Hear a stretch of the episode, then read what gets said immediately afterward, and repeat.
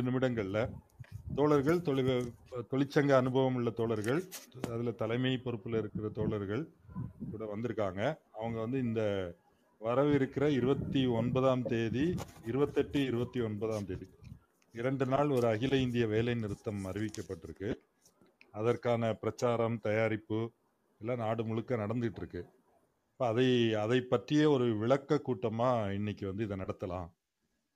அந்த அப்படி தான் திட்டமிட்டு இருக்கிறோம் பொதுவாக நம்ம மூலதனம் நூல் படிக்கும்போது இந்த வேலை நாள் பற்றிய பிரச்சனையாக இருக்கட்டும் அல்லது கூலி தொடர்பான போராட்டமாக இருக்கட்டும் இது வந்து தொழிலாளி வர்க்கத்துக்கும் முதலாளி வர்க்கத்துக்கும் இடையேயான போராட்டம் அப்படின்னு நம்ம படிக்கிறோம். அப்போ அதை அது வந்து இன்னைக்கு நம்ம நடைமுறையில் தினம் தினம் நடந்துகிட்டு இருக்கிறது. எப்படி வந்து முதலாளி வர்க்கம் வேறு ஒரு வார்த்தை கிடைக்கல ஒரு கொடூரமான தாக்குதலை தொழிலாளி வர்க்கத்தின் மேல் தொடுத்திருக்குது அப்படிங்கிறத நம்ம கண் முன்னால் பார்த்துக்கிட்டு இருக்கிறோம். ஆனால் அது தனிப்பட்ட முறையில் ஒவ்வொருவரும் அவர்களுடைய அனுபவத்தில் பார்ப்பதோடு ஒட்டுமொத்தமாக தொகுத்து நாடு முழுக்க வெவ்வேறு துறைகளில் தொழிலாளர்கள் எந்த மாதிரி பிரச்சனைகளை எதிர்கொள் கொ- அது அமைப்பாக்கப்பட்ட தொழிலாளர்களாக இருக்கலாம் அமைப்பு சார் அமைப்பு சாரா துறையில் வேலை செய்யக்கூடிய தொழிலாளர்களாக இருக்கலாம். எல்லோருடைய நிலைமையும் வந்து மேலும் மோசமான நெருக்கடியில் தள்ளப்படுது. அது சிறு தொழில் செய்யக்கூடியவங்க சொந்தமாக வேலை செய்யக்கூடியவங்களுடைய நிலைமையும் மோசமானது தான் இப்போ அந்த ச- தான் நம்ம இன்னைக்கு வந்து இந்த இந்த கூட்டத்தில் ஆ இந்த இந்த கூட்டத்தை வந்து ஆர்கனைஸ் பண்ணியிருக்கிறோம். நான் இப்போ ஆரம்பிச்சிடலாம் தோழர். ஒரே ஒரு நிமிடம். நான் தோழர்களை மாடரேட்டர் ஆக்கிடுறேன். எஸ்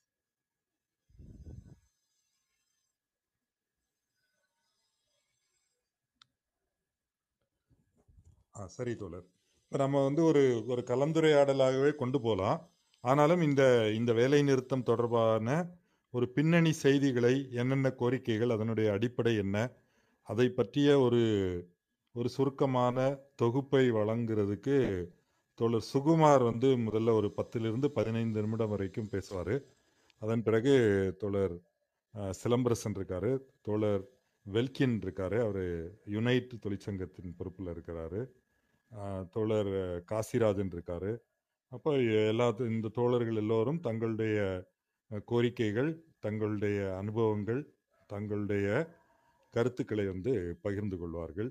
நான் முதல்ல வந்து சுகுமார் தோழர்கிட்ட இருந்தே ஆரம்பிக்கிறேன். தோழர் நீங்கள் உங்களுடைய முதல் கட்ட கருத்துக்களை சொல்லுங்கள் நம்ம மறுபடியும் பேசுவதும் தோழர்கள் கேட்குற கேள்விகள் அவங்க சொன்ன கருத்துக்கள்லேருந்து ரெண்டாவது முறையும் நீங்கள் பேசலாம். ஆனால் பத்து நிமிடங்களுக்கு பத்துலேருந்து பதினைந்து நிமிடங்களுக்குள்ள உங்களுடைய கருத்துக்களை சொல்லுங்கள் சொல்லுங்க தோழர். உங்களுடைய மைக்கை அன்மியூட் பண்ணிக்கங்க தோழர். நான் சத்தமாக இருந்ததுன்னு மியூட் பண்ணேன். சுகுமார் தோழர்? தோழர் சுகுமார் தோழர்?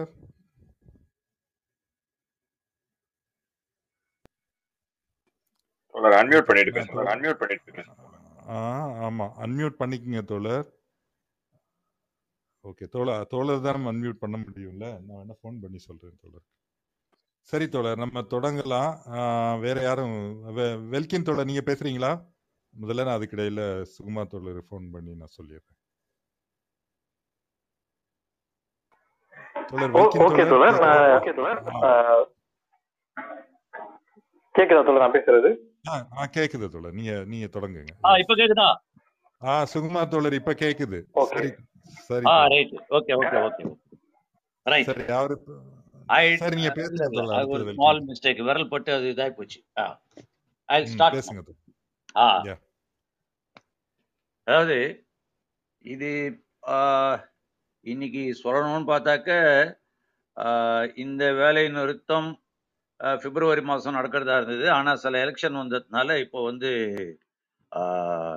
வர திங்கள் செவ்வாய் நடக்குது. ஆனால் இதுக்கு உண்டான அகில இந்திய அளவில் ப்ரிப்பரேஷன் வந்து நவம்பர் பதினொன்று ரெண்டாயிரத்தி இருபத்தொன்னுலேயே மத்திய தொழிற்சங்க அமைப்புகள் நடந்துருச்சு அதாவது இதில் வந்து இந்த வேலை நிறுத்தம் அப்படின்னு சொல்லி பார்த்தாக்க நான் ஒரு ஸ்மால் ஹிஸ்டாரிக்கல் பேக்ரவுண்டு நான் ஒன்று கொடுத்து இதோட லிங்க் பண்ணணும்னு பார்க்குறேன். நம்ம நாட்டில் வேலை நிறுத்தம்ன்றது புதுசு கிடையாது. என்ன ஒன்று தொழிலாளி வர்க்கம்னு தோழர் சிவகுமார் சொன்னார் ஆரம்பிக்கும் போது இந்த தொழிலாளி வர்க்கமே இந்தியாவில் ஏற்பட்டது வந்து பிரிட்டிஷ்காரன் அவனுடைய இண்டஸ்ட்ரியை கொண்டு வந்து வச்சப்புறம் தான் வந்தது. அன்னைக்கு வந்து தொழிலாளிகளுக்கெல்லாம் வந்து அந்த ஆயிரத்தி தொள்ளாயிரத்தி இருபதுக்கு முன்னாடி நான் சொல்கிறேன் அந்த பாம்பே டு தானா அந்த ரயில்வே ட்ராக்கெல்லாம் போட்டபோது போட்ட போது அவனுடைய வியாபாரத்துக்காக அதை போட்டது. அது ஏதோ நம்மளுடைய போக்குவரத்து ஃபெசிலிட்டி போடல அவன். ஏன்னா நிதி மையமானப்புறம் அவன் வந்து எதை வேணாலும் பண்ணலாம். நம்ம மூலதனத்தில் படிக்கும்போது நிதி திரட்டல் அதுக்கப்புறம் நிதி மைய மையம் அப்படின்னு ஆகும்போது அது வரும். அப்போ அவன் அவனுக்கு வேண்டியதெல்லாம் அவன் பண்ணணும். இ- இது வந்து ஆதி திரட்டலோட நடக்கும். நான் இப்போ அது இந்த ஏரியாக்குள்ளெல்லாம் போகல. அப்போ அன்றைக்கி ஆரம்பத்தில் என்ன பண்ணாங்க? தொழிலாளிகள் எப்படி நடத்துறதுன்னு தெரியல ஒன்றும் பண்ணல. அட்டான்னு சொல்லுவாங்க. ஏடிடிஏ அப்படின்வாங்க அட்டா. ஹிந்தியில் அது வார்த்தை. வேற ஒன்றும் இல்லை. அவனுக்கு டெமான்ஸ்ட்ரேஷன் கிடையாது ஒன்றும் தெரியாது கோரிக்கை தெரியாது. சைலண்டாக ஃபேக்ட்ரி வாசலில் உட்காந்துருவான் இப்படி ஆரம்பிச்சது. அப்படியே இதாகும்போது திலகர் அரெஸ்ட் ஆகும்போது தான் பெரிய மூமெண்ட்டாக இந்தியாவில் நடந்தது. அப்போ இதை கர்ப் பண்ணணும். இந்த தொழிற்சங்க நடவடிக்கைகளை குறைக்கணும். இதை வந்து கட்டுப்படுத்தணும் அப்படின்றதுக்காக தான் ஆயிரத்தி தொள்ளாயிரத்தி இருபத்தாறில் வந்து இந்தியன் ட்ரேட் யூனியன் ஆக்ட்டு கொண்டு வந்தாங்க அந்த இந்தியன் ட்ரேட் யூனியன் ஆக்ட் தான் இன்றைக்கும் இருக்குது அதில் ஏழு பேர் சேர்ந்தாக்க சங்கம் ஆரம்பிக்கலான்னு இன்னைக்கும் பல தொழிற்சங்கத்தில் ஆரம்பிக்கணும்னாக்க அந்த ஏழு பேர் கையெழுத்து போகிறதுக்கு பயந்து தான் இருக்கான். இது ஒரு நிலைமை. அப்போ இப்படி போய் பலவிதமான ஸ்ட்ரைக் எல்லாம் நம்ம நடத்தி ஏதோ பண்ணியிருக்கோம். நம்ம வந்து ஆயிரத்தி தொள்ளாயிரத்தி இந்த மாதிரி இனி இருக்கக்கூடிய சூழ்நிலையில இது ஏதோ வந்து புதுசு கிடையாது. கிட்டத்தட்ட நம்ம வந்து ஆரம்பிச்ச போது இது வந்து அஹ், தொண்ணூத்தொன்னுலயே இந்த நவ தாராளமயத்தை தாராளமய கொள்கையை எடுத்து நம்ம வந்து போராடி வந்துட்டு இருக்கு இந்திய தொழிலாளி வர்க்கம். ஆனா அதுக்கு முன்னாடியே வந்து நேஷனல் கேம்பெயின் கமிட்டி அது இதுன்னு சொல்லி எல்லாம் இது பண்ணி கிட்டத்தட்ட எழுபதுகளில் எண்பத்தி ரெண்டுலேருந்து நம்ம வந்து அகில இந்திய அளவில் நம்ம போராட்டத்தை நடத்தின்னு வரோம். இ- இ- இது இது இதை மனசில் வச்சுட்டு இது ஏதோ திடீர்னு இப்போ நடக்கக்கூடியது குறிப்பாக இது வந்து பிஜேபி அரசு மாத்திரம் இல்லை. இது எல்லாம் போராடுறது ஒன்றே ஒன்று புரிஞ்சுக்கணும். இன்னைக்கு நாட்டில் வந்து பொதுவாக இருக்கிறது ஒரு நாற்பது என்ன சொல்றது? சென்ட்ரல் கவர்மெண்ட் ஒன்றிய அரசோட ஒரு தொழிலாளர் சட்டங்கள் இருக்கு. அது தவிர பல மாநிலங்கள்ல எல்லாம் சேர்த்தாக்க கிட்டத்தட்ட ஒரு இரநூத்தி ஏழு சட்டங்களுக்கு மேல இந்தியாவில் இருக்கு. அன்னிலேருந்து எண்ணிலேருந்து வந்திருக்கு. இதெல்லாம் பார்த்தாக்க நம்ம ஒன்று புரிஞ்சுக்கிறோம். ஹிஸ்டாரிக்கல் பேக்ரவுண்டாக பார்த்தோம்னாக்க இது வந்து சாதாரணமாக வரல. இந்த தொழிற்சங்க உரிமைகள்லாம் இரண்டாம் உலக போருக்கு அப்புறம் சோவியத் யூனியன் ஒன்று ஏற்பட்ட அப்புறம் அப்போ தான் வந்து யுனைடெட் நேஷன்ஸ்லேயே வந்து அவங்க வந்து சட்டமே போடுறாங்க. என்ன போடுறாங்க? ஆயிரத்தி தொள்ளாயிரத்தி நாற்பத்தெட்டில் அது வந்து கன்வென்ஷன் நம்பர் அப்படின்னுவாங்க. அதாவது தீர்மானம்னு சொல்ல மாட்டாங்க. கன்வென்ஷன் நம்பர்னு சொல்லுவாங்க. எண்பத்தி ஏழுன்னு பேர். Freedom of association and protection of the rights to organise சங்கமாக சேர்றதுக்கு அந்த சுதந்திரம் யுனைடெட் நேஷன்ஸில் கொடுத்தது. எப்போ வந்தது? ஆயிரத்தி தொள்ளாயிரத்தி நாற்பத்தெட்டில்.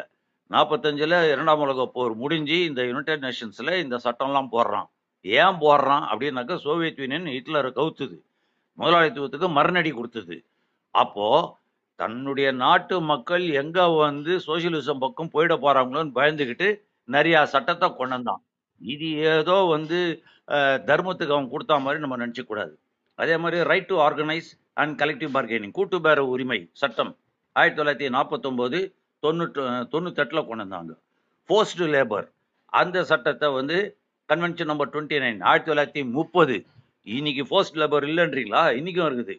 அபாலிஷன் ஆஃப் ஃபோர்ஸ்ட் லேபர் ஆயிரத்தி தொள்ளாயிரத்தி ஐம்பத்தேழில் கொண்டு வந்தான் அது வந்து கன்வென்ஷன் நூற்றி அஞ்சு. மினிமம் வேஜஸ் ஆயிரத்தி தொள்ளாயிரத்தி எழுபத்தி மூணு. நூற்றி முப்பத்தெட்டு அந்த கன்வென்ஷன் நம்பர் எத்தனை துறையில் இன்னைக்கு குறைந்தபட்ச ஊதியம் கொடுக்குறான்? அப்போ worst form of child labour இன்னைக்கும் சைல்ட் லேபர் இருக்குது. ஆயிரத்தி தொள்ளாயிரத்தி தொண்ணூத்தொம்போதுல அந்த சட்டம் யுனைடெட் நேஷன்ஸை கொண்டாங்க. ஈக்குவல் ரெமுனரேஷன் இன்னைக்கும் அது கோரிக்கை. ஆயிரத்தி தொள்ளாயிரத்தி ஐம்பத்தி ஒன்றில் கொண்டது அது நூறாவது கன்வென்ஷன் டிஸ்கிரிமினேஷன் அகேன்ஸ்ட் எம்ப்ளாய்மெண்ட் எனக்கும் வெல்கினுக்கும் இல்லை எனக்கும் வேற ஒரு பொண்ணுக்கும் இருக்கக்கூடாது. அந்த பொண்ணுக்கு என்ன மாதிரி ஈக்குவல் இது இருந்ததுனாக்கா குவாலிஃபிகேஷன் இருந்ததுன்னா சீனியாரிட்டி பிரகாரம் கொடுத்துட்டு வரணும். என்ன ப்ரொசீஜரோ இதெல்லாம் கொண்டு வரணும். அப்புறம் ஸோ இதெல்லாம் தான் எப்போ இதெல்லாம் வந்து அந்த இரண்டாம் உலக போருக்கு அப்புறம் இத்தனை கன்வென்ஷன் இத்தனை சட்டம் இதெல்லாம் இருக்கு. அப்போ இன்னைக்கு வந்து இருக்குது அப்படின்னு சொல்லி பார்த்தா மார்ச் இருபத்தெட்டு இருபத்தொன்பது தேதிகளில் நடைபெறும் பொது வேலைத்தின் முக்கிய கோரிக்கைகள் அப்படின்னு சொல்லி பார்த்தோம்னாக்க தொழிலாளர் தொகுப்பு சட்டங்கள் நீக்கப்பட வேண்டும். ஏன்னாக்க ஒரு ஃபோர் கோட்ஸ் கொண்டு வந்திருக்காங்க இந்த அரசு. ஆ? அப்போ இது அப்போ இதெல்லாம் இந்த சட்டங்கள்லாம் கொண்டு வராங்க. அதாவது இது வேளாண் சட்டம் இருக்கு மிச்ச சட்டங்கள்லாம் இருக்கு. ஒன்னே ஒன்று புரிஞ்சுக்கணும். நமக்கு ஐடி ஆக்ட் இருக்கு மிச்ச ஆக்ட் இருக்கு. இதெல்லாம் இருக்கு. இதெல்லாம் இன்னைக்கே எங்க இருக்குன்னாக்க பெரும்பாலான நிலையில இதெல்லாம் எழுத்துல இருக்க வழிய அமுலாகவில்லை. அதை நம்ம அடிப்படையில புரிஞ்சுக்கணும். ஏன்னா இது எதுவும் அமுல் ஆயிடுச்சுன்னாக்க தொழிலாளிக்கு இன்னைக்கு இருக்கிற நிலைமையா வேற. தொழிற்சங்கம்லாம் அங்கீகாரம் வந்திருக்கணும். எதுக்கு இத்தனை தொழிற்சங்கத்துல சண்டை போட்டுன்னு இருக்காங்க அப்போ? இந்த தொழிற்சங்க அங்கீகாரம்லாம் இருந்து கூட்டு பேர உரிமை இருந்ததுனாக்க இந்த நாட்டில் கதையே வேற. ஆனால் இதெல்லாம் சட்டமாக இருந்தது இந்திய ச- சட்டத்தில் தொழிற்சங்க அங்கீகாரம் கான்ஸ்டியூஷனில் கிடையாது. இதெல்லாம் ஆனால் இந்தியா இதில் கையெழுத்து போட்டிருக்கு. ஆனால் இதெல்லாம் வந்து சட்டத்தில் இல்லை. இதெல்லாம் நம்ம கான்ஸ்டியூஷன்லையும் கிடையாது. ரைட் டு இதெல்லாம் கிடையாது. ரைட் டு ஸ்ட்ரைக்கே பெரிய கொஸ்டினாக இருந்தது பத்து வருஷத்துக்கு முன்னாடி. ஸோ அதெல்லாம் வந்து பெரிய பிரச்சனை அது.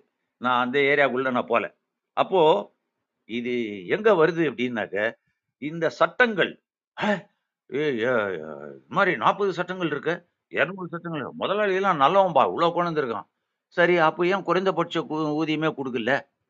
அப்ப ஏன் வந்து பல சட்ட திட்டங்கள் ஏன் இது பண்ணல? விசாகா கமிட்டி இருக்கு. எத்தனை கவர்மெண்ட் அதை இது பண்ணியிருக்கான்? இன்னைக்கு பாக்ஸ்கான் பாக்ஸ்கான் ஏதோ ஒரு ப- பல தகராறுகள் இருக்கு. பெண்கள் ஏன் சண்டை போட்டாங்க? ரோட்ல வந்து. அப்போ ஃபேக்டரிஸ் ஆக்ட் எங்க போச்சு? அப்போ இதெல்லாம் அமுல்படுத்துறது எங்க போச்சு? அப்போ சட்டங்கள் இருக்க வழிய எதுவும் அமுல்படுத்தப்படவில்லை. அமுல்படுத்துக்கு அந்த ஃபேக்டரி இன்ஸ்பெக்டர்ஸ் இருந்தாலும் அவங்களுக்கு அதிகாரம் பண்ணல. உங்களுக்கு மறந்துருக்கலாம் இல்லை ஞாபகம் இருக்கிறத நான் திருப்பி ஞாபகப்படுத்துறேன். நம்ம நாட்டில் ஃபர்ஸ்ட் வந்து சந்திரபாபு நாயுடு தான். மேனேஜ்மெண்ட்டுக்கு தெரியாம ஃபேக்டரி இன்ஸ்பெக்டர் போய் இன்ஸ்பெக்ட் பண்ணக்கூடாதுன்னு சொ- முதல்ல சட்டம் போட்டார் இருந்தால் அப்புறம் தான் சென்ட்ரல் கவர்மெண்ட்டே போட்டுது. ஸோ இப்படி இதெல்லாம் வந்து சர்க்குலர் இருக்கா அப்படின்னு கேட்காதீங்க. வாய்மொழி டைரக்ஷன் இதுக்கெல்லாம் சர்க்குலர்லாம் போட்டிருந்தாக்க கவர்மெண்ட் வில் கெட் எக்ஸ்போஸ்ட் அவன் அம்பலம் ஆகுவான் அதனால அதுக்கெல்லாம் சர்க்குலர் போட மாட்டான். அப்போ இதெல்லாம் வாய்மொழி டைரக்ஷன் ஐஏஎஸ் ஆஃபீஸரை கூப்பிடுவான் லேபர் கமிஷனர் கூப்பிடுவான் லேபர் இன்ஸ்பெக்டரை கூப்பிடுவான் அந்த டிபார்ட்மெண்ட் செக்ரட்டரியை கூப்பிடுவான். யோ இதெல்லாம் பண்ணிக்குவாயான்னு நான் டைரக்ஷன் கொடுத்துருவானுங்க. அவ்வளோதான் இது எதை ஒட்டி வருது? இதெல்லாம் முதலாளித்துவத்தை ஒட்டி வருது. அப்போ ஆதி காலத்துலேருந்து வந்த சட்டம் அத்தனையும் முதலாளிகளுக்கு ஃபேவரபுளா இருக்கிற மாதிரி தான் சட்டங்கள் இருக்கு. அதை ஃபர்ஸ்ட் நம்ம புரிஞ்சுக்கணும். அப்போ இன்னைக்கு நடக்கிற ஒரு வே- இந்த ரெண்டு நாள் வேலை நிறுத்தமும் தொழிலாளிகளுடைய நலன்களையும் இந்த இந்த இந்திய நாட்டு மக்கள் நலன்களையும் பாதுகாக்கிறதுக்கு தான் இது. அப்போ இது வந்து என்னன்னாக்க மக்களை காக்க தேசத்தை காக்க அகில இந்திய பொது வேலை நிறுத்தம். ஹெட்டிங்கே தான் அப்ப நம்ம புரிஞ்சுக்கணும். அப்போ இதுல என்ன இருக்கு அப்படின்னு சொல்லி பார்த்தாக்க தொழிலாளர் தொகுப்பு சட்டங்களை நீக்க வேண்டும். ஏன்னா அந்த ஃபோர் கோட்ஸ் கொண்டு வந்திருக்காங்க சென்ட்ரல் கவர்மெண்ட் அதை விட்ரா பண்ணணும் அப்படின்னு. அத்தியாவசிய பாதுகாப்பு பணி சட்டத்தை நீக்க வேண்டும். அதாவது எசென்ஷியல் சர்வீஸ்னு சொல்லிட்டு அதை எதை வேணாலும் டிக்ளேர் பண்ணி எப்படி வேணாலும் பண்ணிடலாம். எதை வேணாலும் நீ ஸ்ட்ரைக்கில் போகலாம் இல்லீகல்னு சொல்லிக்கலாம். இந்த மாதிரிலாம் கொண்டு வந்தாங்க அதுக்கப்புறம் இன்னைக்கு தெரியும் நம்ம தனியார் மயத்தை பற்றி நான் சொல்லி உங்களுக்கு எக்ஸ்பிளைன் பண்ண வேண்டிய அவசியம் இல்லை. ஆனால் இந்த தனியார் மயத்துக்கு முற்றுப்புள்ளி வைத்திடல் வேண்டும். அதை பற்றி நிறையா பேசலாம். இந்த தேசிய பணமாக்கல் திட்டம் நிறுத்தப்பட வேண்டும்.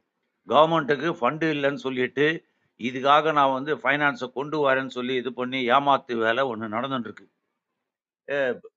இதுக்கு முன்னாடி நடக்கலையானா நடந்துட்டுருக்கு. ஆனால் இப்போ வந்து அது ரொம்ப அக்ரெசிவாக போயின்னு இருக்கு அதை நம்ம பார்க்கணும். அதே மாதிரி அலோகேஷன் அதாவது பட்ஜெட் ஒதுக்கீடு அப்படின்னுவாங்க. பட்ஜெட்டில் வந்து ஒதுக்கீடு. எதுக்கெல்லாம் ஒதுக்கீடு?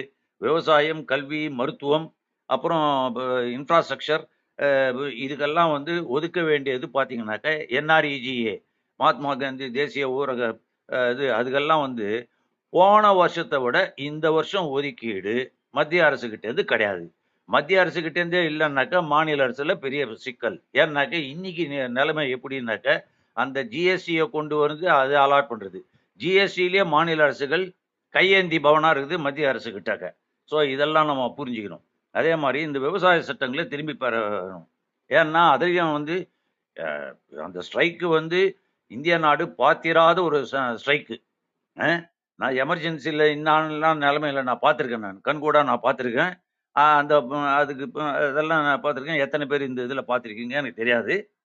ஏன்னா அதுக்கு முன்னாடி நான் ஐஐடியில் ஒர்க் பண்ணும்போதும் இங்கே கவர்னர்ஸ் பங்களோ கிட்ட ஐஐடி வாசலில் டெமான்ஸ்ட்ரேஷன் போலீஸ்காரன் டேர் கேஸ் ஷெல்ல விட்டா நாங்களாம் திருப்பி அதை பிடிச்சி போலீஸ்காரன் மேலேயே அடிச்சிருக்கோம் இதெல்லாம் நாங்கள் நடத்தின போராட்டம். இன்னைக்கு அந்த மாதிரி நடந்துருக்குதா? அப்படின்னாக்க கேள்விக்குறி தான் அப்போது விவசாய சட்டங்களை திரும்ப பெற வேண்டும் ஏன்னாக்கா அந்த சம்யுக்த கிசான் மோர்ச்சா. நேற்று கூட பேப்பரில் என்ன வருது? பெருவாரியான சங்கங்கள் ஒத்துக்கொண்டன. எவன் ஒத்துண்டான்னு தெரியல எனக்கு. அதான் எனக்கு கேள்விக்குறியா இருக்குது. அப்போ இதெல்லாம் அந்த இ- இது தவிர இன்னும் என்ன பண்ணணும் அப்படின்னாக்க சங்க உரிமை கூட்டு பேர உரிமை பறிக்காதே. தொழிலாளர் சட்டத்துக்கு நான்கையும் கைவிடு. சரி. மின்சார சட்ட திருத்தம். இது வந்து இன்னைக்கு எல்லாம் பிரச்சனை. எனக்கே இப்போ டவுட்டு எத்தனை மணிக்கு எனக்கு வந்து பவர் கட் ஆகும்னு தெரியாது எனக்கு. எவ் எவ்ரி டே கடந்த ஒரு நாலு நாளா தினம் பவர் கட் ஆகிட்டுருக்கு சரியா? அப்போ கட்டுமான உடல் உழைப்பு தொழிலாளர்கள் அனைவருக்கும் விரிவான சமூக பாதுகாப்பு திட்டங்கள் அமலாக்கு. ஏற்கனவே இயங்குகிற மாநில நல வாரியங்கள் சீர்குலைக்காதே. அப்போ எல்லாம் என்ன பண்றது வாங்க?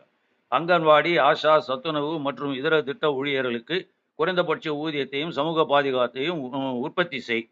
பெட்ரோலிய பொருட்கள் மீதான கலால் வரியை குறைத்து அனைத்து பொருட்களின் விலையேற்றத்தை கட்டுப்படுத்து. சம வேலைக்கு சம ஊதியம் வழங்கு. இதெல்லாம் இன்னைக்கும் கோரிக்கைங்க. ஆனா இந்த கோரிக்கைலாம் நான் என்னைக்கு படிச்சேன்? அந்த கன்வென்ஷன்ல யுனைடெட் நேஷன்ஸ்ல இதிலெல்லாம் கையெழுத்து போட்டிருக்கு இந்தியா. அப்போ இதை ஏன் அமுல்படுத்தலை? ஏன் அமுல்படுத்தலைன்னாக்க முதலாளித்துவ சமூகம். இந்த முதலாளித்துவம் இந்திய நம்ம இப்போ பிரிட்டன்ல ஆயிரத்தி அறுநூத்தி முப்பத்தொம்போதுலேயே முதலாளிகள் எழுச்சி வந்து அன்னைக்கு வந்து அந்த பொருள் முதல்வாதன்ற அந்த கருத்து மேல வந்து விவசாயிகள் இன்னைக்கு போராட ஆரம்பிச்ச உடனே அன்னைக்கு வந்து அந்த விவசாய முதலாளிகள் விவசாயத்தோட அந்த நிலப்பிரபுகளோட அவன் வந்து கூட்டு சேர்ந்தான்.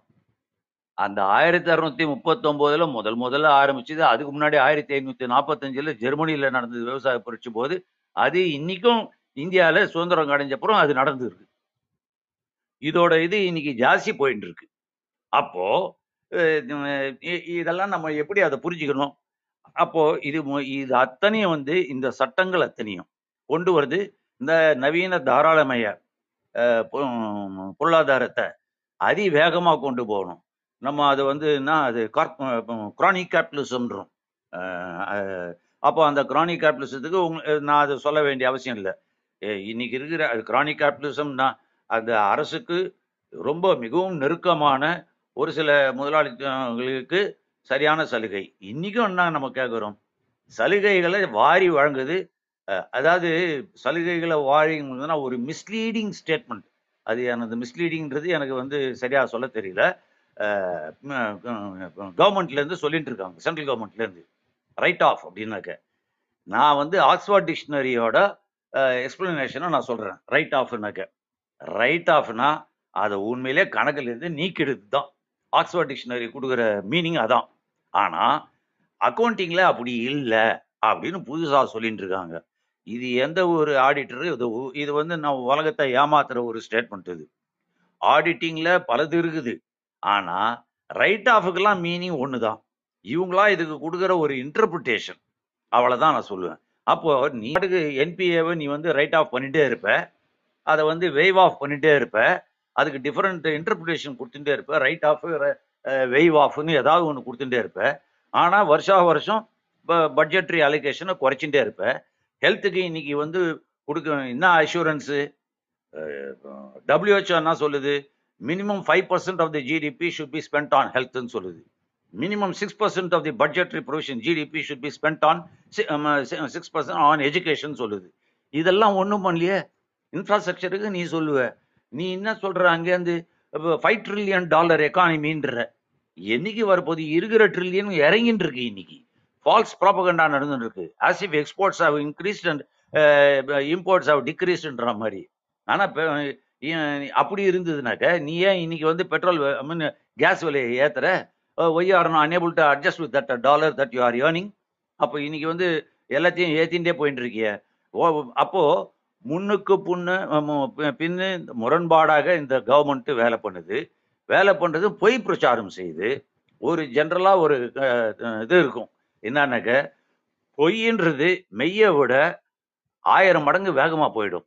ஆனால் மெய் கொஞ்சம் நிதானமாக தான் போகும். அது சுலபமாக புரிஞ்சிக்க முடியாது. இப்படி இருக்கிற சூ- சூழலில் இந்த கோரிக்கைகள்லாம் இருக்குது அப்போ ஒரு பக்கம் இந்த விவசாயிகள் இருக்காங்கல்ல அவங்களும் இந்த ஸ்ட்ரைக்கில் பார்ட்டிசிபேட் பண்ணுறாங்க சென்ட்ரல் கவர்மெண்ட் ஒர்க்கர்ஸ் பார்ட்டிசிபேட் பண்ணுறாங்க ஸ்டேட் கவர்மெண்ட் ஒர்க்கர்ஸ் பார்ட்டிசிபேட் பண்ணுறாங்க பப்ளிக் செக்டார் ஒர்க்கர்ஸ் பார்ட்டிசிபேட் பண்ணுறாங்க இத்தனையும் இருந்தும் இதுக்கு அகென்ஸ்டாக வந்து இவங்க வந்து எதையும் ஒத்துக்கிற மாதிரி தெரியல. அப்போ நம்ம இந்த இதை வந்து என்ன பர்பஸ்ன்றத நம்ம புரிஞ்சுக்கிட்டு இதை வேகமாக நம்ம பிரச்சாரம் கொண்டு போயிட்டு இன்னும் இந்த ஒரு நாலு நாளில் லீடர்ஷிப் மத்தியில் இதை பிரச்சாரம் கொண்டு போய் மெம்பர்ஸுக்கு கீழே கொண்டு வந்து இந்த ஸ்ட்ரைக்கை வந்து எஃபெக்டிவாக கொண்டு போகணும் எஃபெக்டிவாக நம்ம பண்ணணும் இதை பற்றியான ப்ராப்பகண்டா அவேர்னஸ் பப்ளிக் மத்தியில் கிரியேட் பண்ணணும்னு சொல்லி ஒரு இன்ட்ரோடக்டரி இன்ஃபர்மேஷன் நான் கொடுக்குறேன் சொல்கிறேன் ஆ சிவகுமார். நன்றி. நான் மிக்க நன்றி தோழர். சிறப்பான அறிமுகம். நல்ல ஒரு பின்னணியை கொடுத்துருக்கு. அடுத்தது தோழர்கள் ஒவ்வொருத்தரா அதை பத்தி பேசட்டும். தோழர் வெல்கின் நீங்க அடுத்தது பேசுறீங்களா? ஓகே தோழர். தோழர் நான் பேசுறது கேக்குதா? கேக்குது ஆ தோழர். கேட்குதே கேக்குது. தோழர். கொஞ்சம் மைக் மட்டும் அட்ஜஸ்ட் பண்ணிக்கோங்க. பரவாயில்ல நல்லா கேக்குது. நீங்க பேசுங்க. ஓகே. ஏன்னா எனக்கு வந்து சம் அதாவது மைல்டாக விட்டு விட்டு கேட்குது பட் ஐ கேன் அண்டர்ஸ்டாண்ட் அந்த மாதிரி விட்டு விட்டு உங்களுக்கு கேட்குதா தோழர் நல்லா கேக்குது நீங்க பேசுங்க. ஓகே ஃபைன் சரி தோழர். நான் இப்போ அதாவது தோழர் நான் ஓகே என் பேர் வெல்கின். ஸோ நான் வந்து IT union of IT and ITES எம்ப்ளாயீஸோடைய சங்கத்துடைய ஜெனரல் செக்ரட்டரியாக இருக்கேன். ஐடியில் ஒர்க் பண்ணுறேன் இப்போ இந்த ஜெனரல் ஸ்ட்ரைக்கை ஒட்டி நம்ம இருபத்தெட்டு இருபத்தொம்போது நடக்கிற ஜெனரல் ஸ்ட்ரைக்கை ஒட்டி சில டெவலப்மெண்ட்ஸ் ஐடியில் என்னெல்லாம் நடக்குதுன்றதை நான் வந்து சொல்லிடுறேன். ஃபஸ்ட்டு ஸோ முதல்ல வந்து நமக்கு வந்து இப்போ ஐடி யூனியன்ஸ் வந்து நிறைய ஸ்டேட்ஸில் இருக்கும். தமிழ்நாட்டில் சரி இந்தியாவில் குறிப்பாக கர்நாடகாவில் கேரளாவில் வெஸ்ட் பெங்காலில் டெல்லியில் ஆந்திராவில் தெலுங்கானா மகாராஷ்டிரா.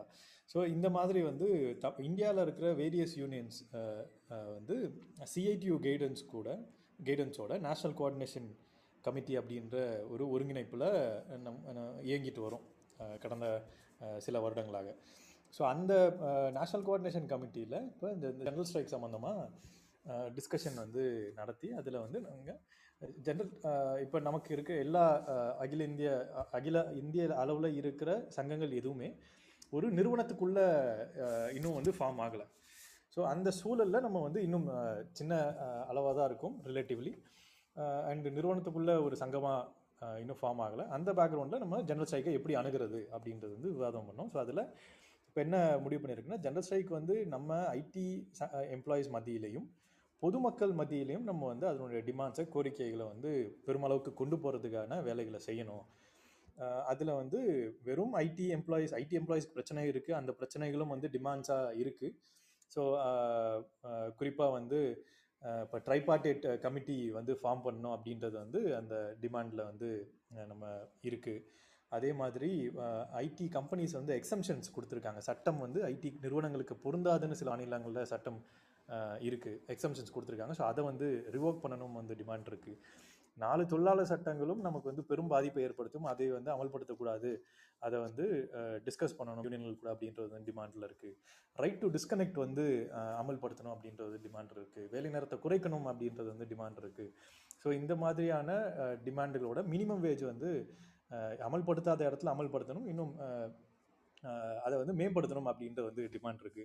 ஸோ இந்த மாதிரியான டிமாண்டுகளை நம்ம வந்து முன் வச்சு அஹ், இருக்கிறோம் அதுல ஸோ அந்த எல்லா சங்கங்களும் சிஐடியூ வழிகாட்டுதலில் இதை வந்து கேம்பெயின் பண்ணுறது மட்டும் இல்லாமல் ஐடி எம்ப்ளாயிஸ் மத்தியில் பொதுமக்களுடைய கோரிக்கைகளும் ஏன்னா இந்த ஜென்ரல் ஜென்ரல் ஸ்ட்ரைக்கில் முக்கியமாக நம்ம பார்க்க வேண்டியது நியோ லிபரல் பாலிசி அமல்படுத்தின நைன்டீன் நைன்டிஸ்லேருந்து ஃபார்மலாக அமல்படுத்தினதுலேருந்து இருபத்தி மூணு இருபத்தி ஒன்று இருபத்தி மூணாவது ஜென்ரல் ஸ்ட்ரைக்கோ ஸோ அந்த ஜெனரல் ஸ்ட்ரைக் ஒவ்வொன்றுக்குலையுமே ஒரு வீரியம் வந்து அதிகரிச்சுக்கிட்டே போகுது. ஏன்னா மக்களுடைய வாழ்வாதாரம் அதிகப்படியாக பாதிக்குது. ஸோ ஒவ்வொரு செக்ஷனாக வந்து ஒவ்வொரு வருடமும் வந்து இணைஞ்சிக்கிட்டே வராங்க. ஸோ இந்த நியோலிபரல் பாலிசிஸ் வெறும் வந்து ஒர்க்கர்ஸை மட்டுமே ஆர் அதாவது ஐடி அந்த மாதிரி ஒரு கம்பெனிக்குள்ளே சட்ட அடிப்படையில் வேலை செய்கிற ஆர்கனைஸ்டு செக்டாரை மட்டுமே பாதிக்கிறது இல்லை அன்ஆர்கனைஸ் செக்டாரும் பாதிக்குது ஒட்டுமொத்தமாக மக்களையும் வந்து நியூலிபரல் பாலிசிஸ் வந்து பாதிக்குது பெரிய அளவில் அப்படின்றது தான் வந்து முக்கியமான பிரச்சனை இந்த ஜெனரல் ஸ்ட்ரைக்கில் முன்னிறுத்துறோம். ஸோ அந்த பிரச்சனைகளில் நமக்கு என்ன வருதுன்னா மக்களுடைய நியூ நியூலிபரல் பாலிசிஸ் வந்து கண்ணை மூடிட்டு இம்ப்ளிமெண்ட் பண்ணுறதுனால மக்களுடைய வாழ்க்கையோ அவங்களோட நிலைமையோ பற்றி கண்டு கொள்ளாமல் முதலாளிகளுடைய ப்ராஃபிட் முதலாளிகளை பகிச்சிக்க கூடாது. மு- முதலாளிகளுக்கு என்ன கேட்டாலும் உடனுக்குடன் செஞ்சு கொடுக்கணும் அப்படின்ற ஏற்பாடுனால அதே வாழ்வாதாரம் பெருமளவுக்கு அடி அடிப்படுது அவங்களோட கஷ்டங்கள் பல பல மடங்கு வந்து ஒவ்வொரு வருடமும் இப்போ தாமஸ் பிகிட்டியோடைய ரைட்டிங்ஸ் எல்லாம் கூட தொலைவு படிச்சிருப்பீங்கன்னு நினைக்கிறேன். இன்இக்வாலிட்டி வந்து கேபிட்டலிசம் வந்து கண்மூடித்தனமாக வந்து வளர்க்குது அப்படின்றது தான் வந்து அவர் சொல்கிறாரு இதுக்கு முன்னாடி இருந்த ஃபியூடல் சிஸ்டத்தில் இருந்த இன்இக்வாலிட்டியோட இப்போ இருக்கிற இன்இக்வாலிட்டி கம்மியாக இருந்தாலும் கேபிட்டலிசம் இன்னைக்கு வந்து பெரிய அளவில் தான் வச்சுருக்கு. அதோடைய இன்டியூட் பார்த்தா மிக பெருசாக தான் இருக்குது அது வந்து மைண்ட் ஸோ இன்இக்வாலிட்டி ஒரு இன்இக்வாலிட்டினா நமக்கு வந்து ஒரு சைடு வந்து கேபிட்டலிஸ்ட் முதலாளித்துவம் ஆளும் வர்க்கமாக இருக்கிற முதலாளித்துவங்கள் அவங்க வந்து பணக்காரங்களாக ஆயிட்டே இருக்காங்க. பெரும் பணக்காரர்களாக ஆகிட்டு இருக்காங்க பணக்காரனா ஆடுறது கூட பிரச்சனை இல்லை. பெரும் பணக்காரர்களாக ஆகிட்டு இருக்காங்க ஒவ்வொரு நாளுக்கும் வந்து நூறு கோடி சம்பாதிக்கிறாங்க. ஆனால் இங்கே இருக்கிற சாதாரண மக்கள் விச் இஸ் மெஜாரிட்டி நமக்கு வந்து அடுத்த வேலை சாப்பிட்றது கூட ஒரு கிடைக்குமா கிடைக்காதா வேலை இருக்குமா இருக்காதா அப்படின்ற ஒரு சூழ்நிலை இருக்குது நம்ம பெரும்பகுதியான மக்களுக்கு மினிமம் வேஜ் தான் வந்து கொடுக்கப்படுது. அந்த மினிமம் வேஜும் சட்டம் வந்து எவ்வளோ மோசமாக இருக்குது பாருங்கள் மினிமம் வேஜ் வந்து ஏழாயிரம் எட்டாயிரம் அவ்வளோதான் வந்து கொடுக்குறாங்க. நீங்கள் வந்து ஃப்ரெஷராக இருந்தாலும் உங்களுக்கு ஏழாயிரம் எட்டாயிரம் தான். நீங்கள் வந்து பத்து வருஷம் அஞ்சு வருஷம் ஒர்க் பண்ணாலும் எக்ஸ்பீரியன்ஸோடு இருந்தாலும் ஏழாயிரம் எட்டாயிரம் தான் சட்டப்படி உங்களுக்கு வந்து கிடைக்க வேண்டியது. உங்களுக்கு வந்து கல்யாணமாகி நீங்கள் இருந்தாலும் அதே ஏழாயிரம் தான். உங்களுக்கு வந்து குழந்தைகள் வந்து எஜுகேஷன் படிக்க ஸ்கூலுக்கு போனாலும் அதுக்கு செலவாக இருந்தாலும் அதே ஏழாயிரம் தான். உங்களுக்கு உங்களுடைய ஃபேமிலியில் இருக்கிறவங்களுக்கு ஒரு சிவியர் ஹெல்த் இஷ்யூஸ் இருந்தாலும் அதே ஏழாயிரம் தான். உங்களுக்கு வந்து கடன் தொல்லையோ இல்லை கடன் ஏதோ வாங்கி வச்சுருந்தீங்க அப்படின்னாலும் ஏழாயிரம் தான். ஸோ உங்களுடைய கனவுகள் உங்களை ஆசைகள் வந்து கொண்டு போகிறதுக்கு நீங்கள் வந்து முயற்சி பண்ணிகிட்டு இருந்தாலும் அதுக்கு வந்து எந்தவித மதிப்பும் கொடுக்காம அதே ஏழாயிரம் தான். ஸோ இப்படி சூழ்நிலையோ இல்லை அந்த தனிநபருடைய சூழ்நிலையோ எதுவுமே கணக்கில் கொள்ளாமல் பிளாங்காக வந்து ஏழாயிரம் எட்டாயிரம் அப்படின்றத மினிமம் வேஜ் தான் வந்து எல்லா துறையிலும் கொடுக்கறது ஐடி குறிப்பாக பார்த்தீங்கன்னா ஐடியில் நீங்கள் இது வந்து டேட்டா என்ட்ரி ஆப்ரேட்டர்ஸ்க்கு பார்க்கலாம். அரசு அரசு வேலை செய்கிற அரசு இதில் வேலை செய்கிற டேட்டா என்ட்ரி ஆப்ரேட்டர்ஸ் பார்க்கலாம். That BPO or business processing யூனிட்ஸில் பார்க்கலாம். அதாவது e publishing medical coding so இவங்க எல்லாருக்குமே வந்து இந்த அடிப்படையில் தான் வந்து சம்பளம் இருக்குது ஸோ இதில் கொஞ்சம் வருஷம் ஆனால் அதாவது பத்து வருஷம் அந்த மாதிரி எக்ஸ்பீரியன்ஸ் ஆனால் அவங்களுக்கு சம்பளம் அதிகம் கொடுக்க வேண்டிய சூழ்நிலை இருக்குது டிமாண்ட் பண்ணுறாங்க அப்படின்றதுக்காக வேலையை விட்டு போ அப்படின்னு வந்து சொல்கிறாங்க ஸோ கிடைக்கிறதே தம்முண்டு ரொம்ப கம்மி. அந்த அமௌண்ட்டும் அதிகமாக கேட்டோம்னா நம்ம வேலையை விட்டு போயிடுவோம் அப்படின்ற ஒரு நிரந்தரமற்ற ஸ்டெபிலிட்டி இல்லாத ஒரு தன்மை. இந்த தன்மையில் தான் வந்து மெஜாரிட்டி இருக்காங்க. ஆனால் இன்னொரு சைடு தினமும் வந்து நூறு கோடி சம்பாதிக்கிறாங்க. ஒரு மணி நேரத்துக்கு நூறு கோடி சரி சம்பாதிக்கிறாங்க. ஸோ இப்படியான ஒரு இன்இக்வாலிட்டி தான் வந்து இருந்து வருது. இது இந்த நிலையை பாதுகாப்பது இந்த நிலையை அமல்படுத்தினது வந்து நியோலிபரல் பாலிசிஸ் அந்த நியோலிபரல் பாலிசிஸை வந்து எதிர்த்து தான் நம்மளுடைய இந்த ஜெனரல் ஸ்ட்ரைக் சண்டை நடக்குது. டிஸ்கண்டென்ட்டை வந்து நம்ம வந்து சொல்கிறோம் இது வந்து ஏற்புடையது இல்லை அப்படின்றது வந்து சொல்கிறோம் அதனால் இது வந்து பெரும் ஒட்டுமொத்த தொழிலாளி வர்க்கத்துடைய ஒட்டுமொத்த பெரும்பான்மையுடைய பிரச்சனை பேசுகிற ஒரு நிகழ்வா அப்படி அப்படின்றது தான் வந்து பார்க்குறோம் ஸோ ஐடி யூனியன்ஸா ஐடி தொழிலாளர்களாக இதை வந்து எப்படி பார்க்குறோம்னா ஒன்று எங்களுக்குரிய பிரச்சனைகளும் இருக்குது அதுலேயும் இது அதில் வந்து இதில் இந்த ஒட்டுமொத்த டான்ஸ்லேயும் வந்து அது ஒரு பகுதியாக இருக்குது எங்களை மாதிரியே வந்து நியூ எங்களுக்கு எங்களுக்கு நடக்கிற பிரச்சனைகள் லிபரல் பாலிசி இப்போ வந்து லேபர் கோச் கொண்டு வராங்க. இந்த நாலு லேபர் கோச்சும் நியோலிபரல் பாலிசிஸை வந்து அக்ரஸிவாக இம்ப்ளிமெண்ட் பண்ணுற அதாவது காங்கிரஸ் வந்து மூடி மறைச்சு பத்து வருஷத்துக்கு ஒரு வாட்டி அக்ரஸிவாக இம்ப்ளிமெண்ட் பண்ணிட்டு இருந்தது. பிஜேபி கவர்மெண்ட்டு அவ்வளோலாம் எங்களுக்கு டைம் வேணாங்க. எங்களுக்கு ஒரு ரெண்டு மூணு வருஷம் கொடுத்தா போதும். நாங்கள் நல்லா வந்து உங்களுக்கு அடிமையாக இருப்போம் அப்படின்னு சொல்லி கண்முடித்தனமாக வந்து சொத்தை எழுதி கொடுத்து எல்லாத்தையும் எழுதி கொடுக்கறதுக்கான இந்த விஷயமாக தான் இந்த நாலு லேபர் கோட் இருக்குது தொழிலாளர்களுடைய உரிமைகள் நலன்களை இருந்ததே ஒஸ்ட்டு ஒஸ்ட்டையும் இன்னும் ஒஸ்ட்டாக வந்து மாற்றுறது தான் இது. முதலாளிகளுக்கு தூக்கி வாரி கொடுத்துருக்காங்க. உங்களுக்கு வந்து எதுவுமே வந்து உங்களுக்கு எங்கள் சைட்லேருந்து பிரச்சனை வராதுங்க. எம்ப்ளாயி சைட்லேருந்து பிரச்சனை வராதுங்க. எல்லாத்தையும் நாங்கள் சட்டம் போட்டு நாங்கள் சரி பண்ணிடுவோம். எம்ப்ளாயீஸ்க்கு சட்டம்லாம் கிடையாது. அவங்களுக்கு வந்து எந்த உரிமையும் கிடையாது. ஆனால் உங்களுக்கு பல உரிமைகள் கொடுக்குறோம். நினைக்கு உரிமை ஃபிக்ஸ் டேர்ம் எம்ப்ளாய்மெண்ட்டு எந்த எம்ப்ளாயும் நீங்கள் இனிமேட்டு ஃபுல் டைம் பர் இது வரைக்கும் வச்சுக்கவே தேவையில்ல. ரிட்டைர்மெண்ட் ஏஜ் வரைக்கும் வச்சிருக்கவே தேவையில்ல. நீங்கள் நினச்சா வச்சுக்கோங்க தேவையில்லைனா தூக்கிடுங்க. உங்கள் விருப்பம் தான் எங்களுடைய என்ன சாசனம். நீங்கள் நீங்கள் விருப்பப்பட்டாலே புரிஞ்சு முடிச்சிடும் அப்படின்னு சொல்லிட்டு லேபர் கோட்டில் இம்ப்ளிமெண்ட் பண்ணுறாங்க இதில் நமக்கு வந்து கொஞ்ச நஞ்சம் இருந்ததும் போக போகுது தொழிலாளர்களுடைய உரிமைகள் எல்லாமே போக போகுது இதை இதை வந்து கவர்மெண்ட் வந்து ப்ரைவேட்டைசேஷனை வந்து அதிகப்படியாக வளர்க்கறது மூலயமா இதை வந்து மெஜாரிட்டிக்கு வந்து கொண்டு போகிறாங்க இது சோஷியல் செக்யூரிட்டி நமக்கு வந்து ரிசர்வேஷனு அதன் அடிப்படையில் வந்து பின்தங்கிய சமூகத்தில் இருக்கிற ஒரு பகுதியை வந்து மேலே கொண்டு வரதுக்கு முயற்சி இதெல்லாம் வந்து இருந்தது. இப்போ ப்ரைவேட்டைசேஷன் மூலயமா அதையும் வந்து தூக்குறாங்க. இது எல்லாமே நியூ லிபரல் பாலிசிஸோடைய ஒரு அது அதுதான் வந்து மையமான டிரைவராக இருக்குது இதுக்கான இந்த அவுட்கமுக்கு அந்த நியூ லிபரல் பாலிசிஸை எங்களை மாதிரியே நாங்களும் பாதிக்கப்பட்டிருக்கோம். நாங்களும் பாதிக்கப்பட போகிறோம் ஐடி தொழிலாளர்களும் பாதிக்கப்பட போகிறாங்க வருங்காலத்தில். அதே மாதிரி பல பல ஆர்கனைஸ்டு செக்டார்லையும் இருக்கிறவங்க பாதிக்கப்பட போகிறாங்க அவங்களும் சண்டை போடுறாங்க. அவங்களும் வந்து அவங்க எதிர் எதிர்ப்பை காட்டுறாங்க. அதே மாதிரி நம்மளுடைய அன்ஆர்கனைஸ் செக்டாரும் இதில் பாதிக்கப்பட போகிறாங்க அவங்களுக்கும் இதனுடைய பாதிப்பை வந்து கொண்டு போய் சேர்க்கணும் அப்படின்றது தான் வந்து ஐடி சங்கமாக நாங்கள் இது முயற்சி பண்ணுறோம் ஸோ இதன் இதன் இந்த புரிதலில் இந்த டிமாண்ட்ஸை பொது டிமாண்ட்ஸை பன்னெண்டு பொது டிமாண்ட்ஸை ஐடி சங்கம் மூலயமா நாங்கள் வந்து கேம்பெயின் பண்ணுறோம் pamphlet distribution social media campaigning தெருமுனை கூட்டங்கள் அப்படின்னு வந்து முயற்சி பண்ணுறோம் குறிப்பாக வந்து ஒவ்வொரு பகுதியிலும் அட்லீஸ்ட் ஐடி செக்டார் அந்த ஐடி காரிடாரில் இருக்கிற சங்கங்கள் not only IT unions various unions auto சங்கம் இபி ஃபேக்ட்ரிஸு ஸோ அந்த மாதிரி டிஃப்ரெண்ட் டிஃப்ரெண்ட் ஒர்க்கர்ஸ் ஸோ இந்த மாதிரியான வே பல்வேறு சங்கங்கள் கூட சேர்ந்து தெருமுனை விளக்க கூட்டங்கள் போட்டு பேம்ப்ளட் டிஸ்ட்ரிபியூஷன் நடத்தி இதை வந்து பொதுமக்கள் மத்தியில் கொண்டு போகணும் அப்படின்ற ஏற்பாடு வந்து பண்ணிட்டு இருக்கோம். ஸோ இதை வந்து இந்த ஜென்ரல் ஸ்ட்ரைக்கு பார்த்தீங்கன்னா இன் பிரின்சிபல் எக்ஸப்ட் பிஎம்எஸ் எல்லா தொழிற்சங்கங்களும் வந்து இதை வந்து அக்செப்ட் பண்ணிக்கிறாங்க. இதை வந்து நாங்கள் வந்து ஆதரவு கொடுக்குறோம் அப்படின்னு அட்லீஸ்ட் வாயளவாச்சு வார்த்தைகள் அளவிலாச்சும் வந்து இருக்குது ஆனால் நடைமுறையில் இதை வந்து நம்ம மார்க்சிஸ்ட் அண்டர்ஸ்டாண்டிங்கில் வேலை செய்கிற அமைப்புகள் தான் வந்து இதை வந்து நடைமுறையில் மக்கள் மத்தியில் கொண்டு போயிட்டுருக்காங்க. இப்போ ஐடியில் பார்த்தீங்கன்னா வெஸ்ட் பெங்காலில் ஒவ்வொரு ஃப்ரைடே ஃப்ரைடேவும் இந்த ஜென்ரல் ஸ்ட்ரைக்குக்காக கடந்த நாலு மாதமாக வந்து கேம்பெயின் நடக்குது. கர்நாடகாவில் லாஸ்ட் ஒன் வீக்காக ஜென்ரல் ஸ்ட்ரைக்குக்கான கேம்பெயின் நடக்குது. நான் இப்போ கர்நாடகா கர்நாடகா ஐடி தொழில்களுக்கு தான் வந்து இருக்கேன். ஸோ அந்த இங்கே தமிழ்நாட்டில் நம்ம அதுக்கான சோஷியல் மீடியா கேம்பெயினும் ஸ்ட்ரீட் கார்னர் மீட்டிங்ஸ் அந்த மாதிரியான கேம்பெயின் முயற்சிகள் வந்து எடுத்துகிட்டு இருக்கிறோம் ஸோ ஒவ்வொரு ஸ்டேட்லேயுமே இது வந்து அக்ரஸிவாக நடக்குது. இதனுடைய குவாலிட்டேட் இம்ப்ரூவ்மெண்ட் என்ன பார்க்கனா டேட்டா என்ட்ரி ஆப்ரேட்டர்ஸ் அரசு கூட வேலை செய்கிற டேட்டா என்ட்ரி ஆப்ரேட்டர்ஸ் முதல் முறையாக இந்தியா முழுக்க ஸ்ட்ரைக்குக்கு போகிறாங்க அட்லீஸ்ட் ஆர்கனைஸ்டில் ஆர்கனைஸ்டு ஆந்திரா போகிறாங்க போகிறாங்க to an extent Maharashtra Odisha Karnataka Tamil Nadu இவங்க எல்லாமே வந்து ஸ்ட்ரைக்குக்கு போகிறாங்க ஸோ இது வந்து புது செக்ஷன் இதில் வந்து உள்ளே வந்திருக்கிறது. ஃபஸ்ட்டு டைம் ஸ்ட்ரைக்குக்கு போகிறது ஒரு காமன் டிமாண்டு கூட.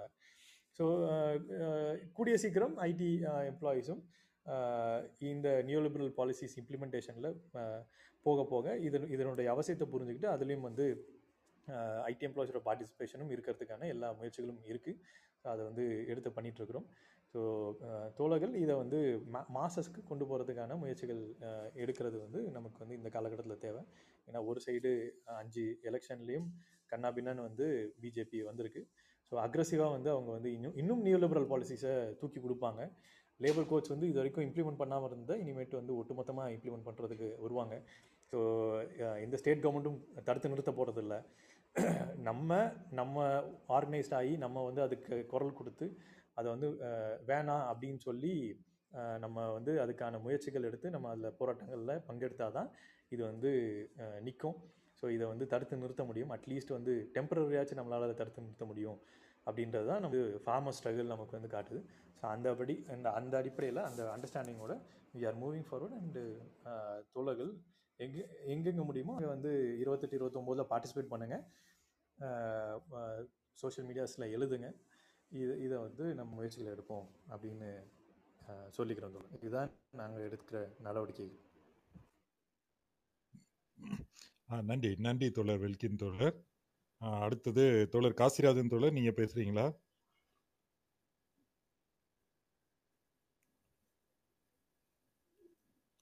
தோழர் காசிராஜன் நீங்கள் பேசலாம். ஓகே. தோழர் அவைலபிள் இல்லைன்னு நினைக்கிறேன். தோழர் சிலம்பரசன் தோழர் நீங்க பேசுறீங்க ஆ கசி சொல்லுங்க தோழர். ஆ சொல்லுங்க. என்னுடைய கருத்துக்கள் நான் எடுத்து வச்சிருந்தேன் தோழர்.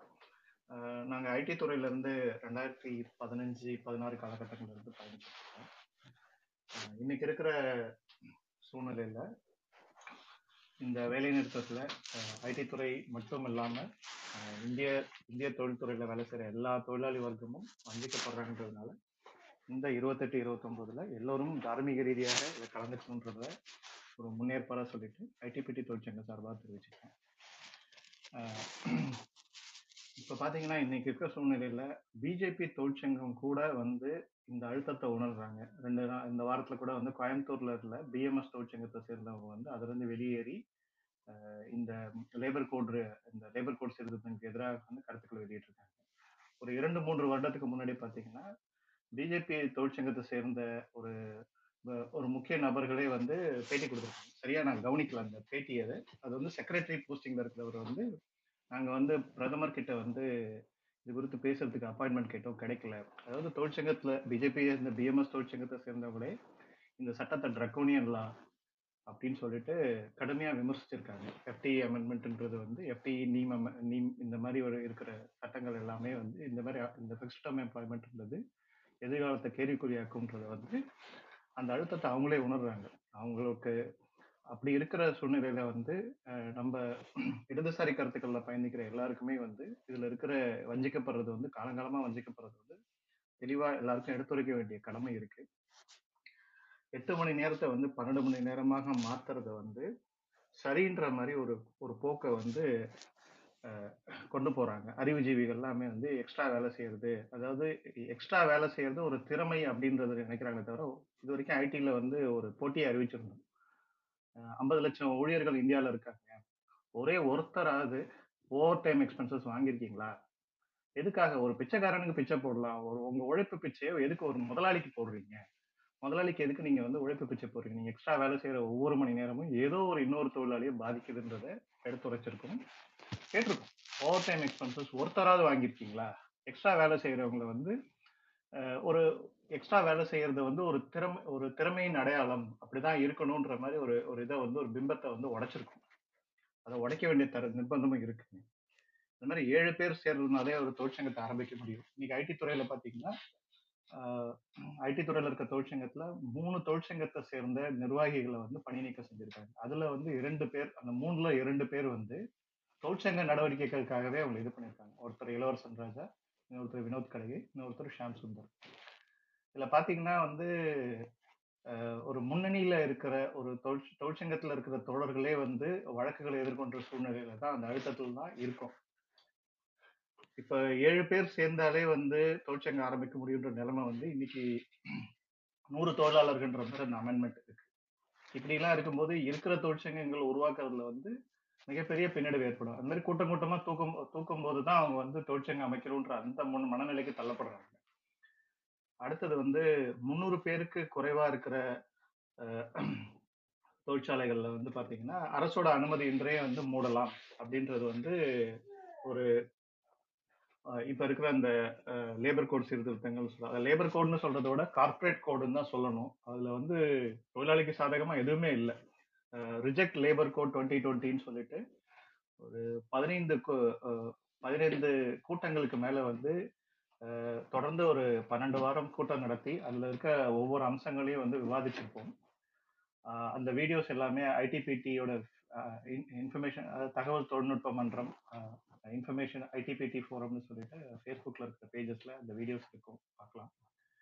அதில் வந்து முக்கியமானதில் பார்த்தீங்கன்னா இந்த ஸ்மால் ஸ்கேல் இண்டஸ்ட்ரின்ற பேரில் வந்து குழந்தை தொழிலாளர்கள் பதினாலு வயதுக்கு உட்பட்டவங்க வந்து குடும்ப தொழில்களில் ஈடுபடலாம்னு சொல்லிட்டு குழந்தை தொழிலாளர் ஒரு பக்கம் வந்து வேலை இழப்பு ஒரு ஒரு துப்புரவு தொழிலாளி வேலைக்கு வந்து பிஹெச்டி படிச்சவங்க அப்ளை பண்ணுற அளவுக்கு வந்து யூபியில் இன்னைக்கு நிலைமை இருந்தது.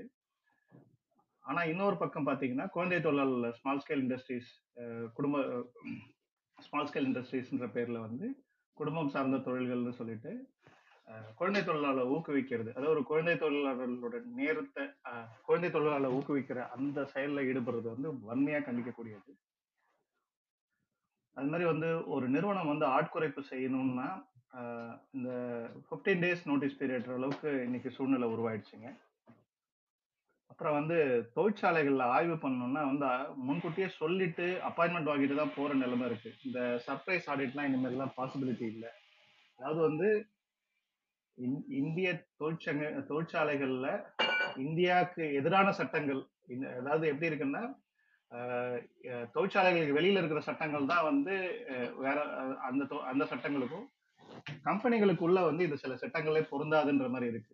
இப்போ சொல்ற மாதிரி வந்து விசாகா பேனலே இல்லாம தான் வந்து இப்ப ஒரு பெரிய டாடா நிறுவனத்துல வந்து பதினாறு ஹியரிங் பதினாறு ஹியரிங்க்கு மேல வந்து ஒரு ஒரு பெண் பாலியல் ரீதியாக துன்புறுத்தப்பட்டிருக்காங்க.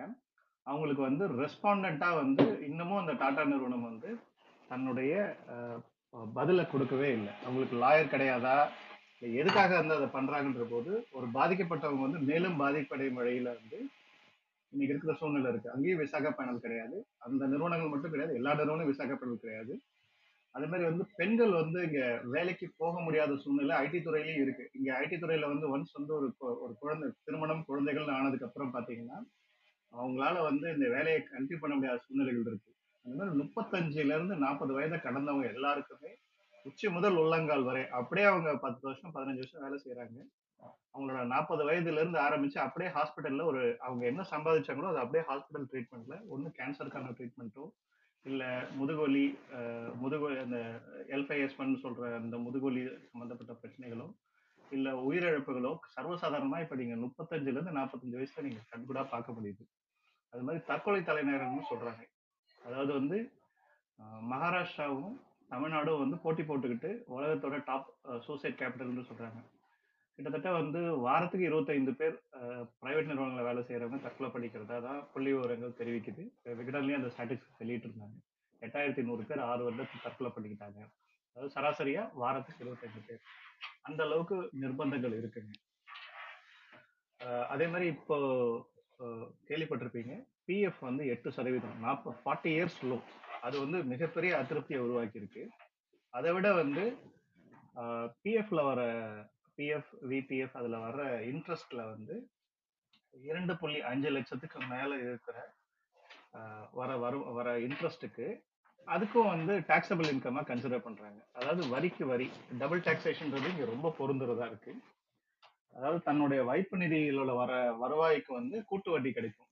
அதுக்கும் வந்து டூ பாயிண்ட் ஃபைவ் லேக்ஸ் மேல இருக்கிற இன்ட்ரெஸ்ட் வந்து டாக்ஸபிள் இன்கமா கன்சிடர் பண்றாங்க. அது மாதிரி வந்து இப்ப கொரோனா காலகட்டத்துல நீங்க பாத்தீங்கன்னா வந்து நிறைய உயிரிழப்புகள். அதை வந்து எந்த கம்பெனியும் வந்து இத்தனை பேர் வந்து கொரோனானால இழ- உயிரிழந்தாங்கன்றத சொல்லல.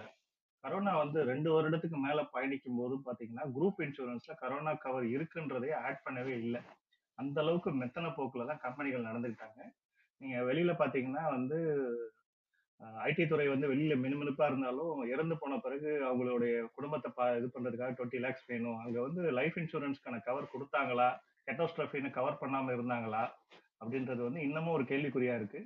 எந்த இதுலயும் வந்து ஒரு ஊழியர் இறந்தது ஊழி எத்தனை ஊழியர்கள் ஐடி துறை ஐடி துறையில இறந்தாங்க ஒவ்வொரு கம்பெனிலையும் இறந்தாங்கன்றது வந்து ஐடி துறை மட்டும் இல்லை எல்லா கம்பெனிகளும் அதை அமைதியா தான் வச்சுக்கிட்டாங்க. அதே மாதிரி ஒர்க் ஃப்ரம் ஹோம்ல இருந்ததுனாலயே வந்து எத்தனை பேர் வேலை செய்யறாங்க எத்தனை பேர் திடீர்னு இறந்து போனாங்க ஒவ்வொரு ஒவ்வொரு நூறு பேர் இருக்கிற ஒரு குழுவிலையும் பாத்தீங்கன்னா இத்தனை பேர் வந்து இறந்து போனாங்கன்ற செய்திகளை சர்வசாதாரணமாக பார்க்க முடியுது.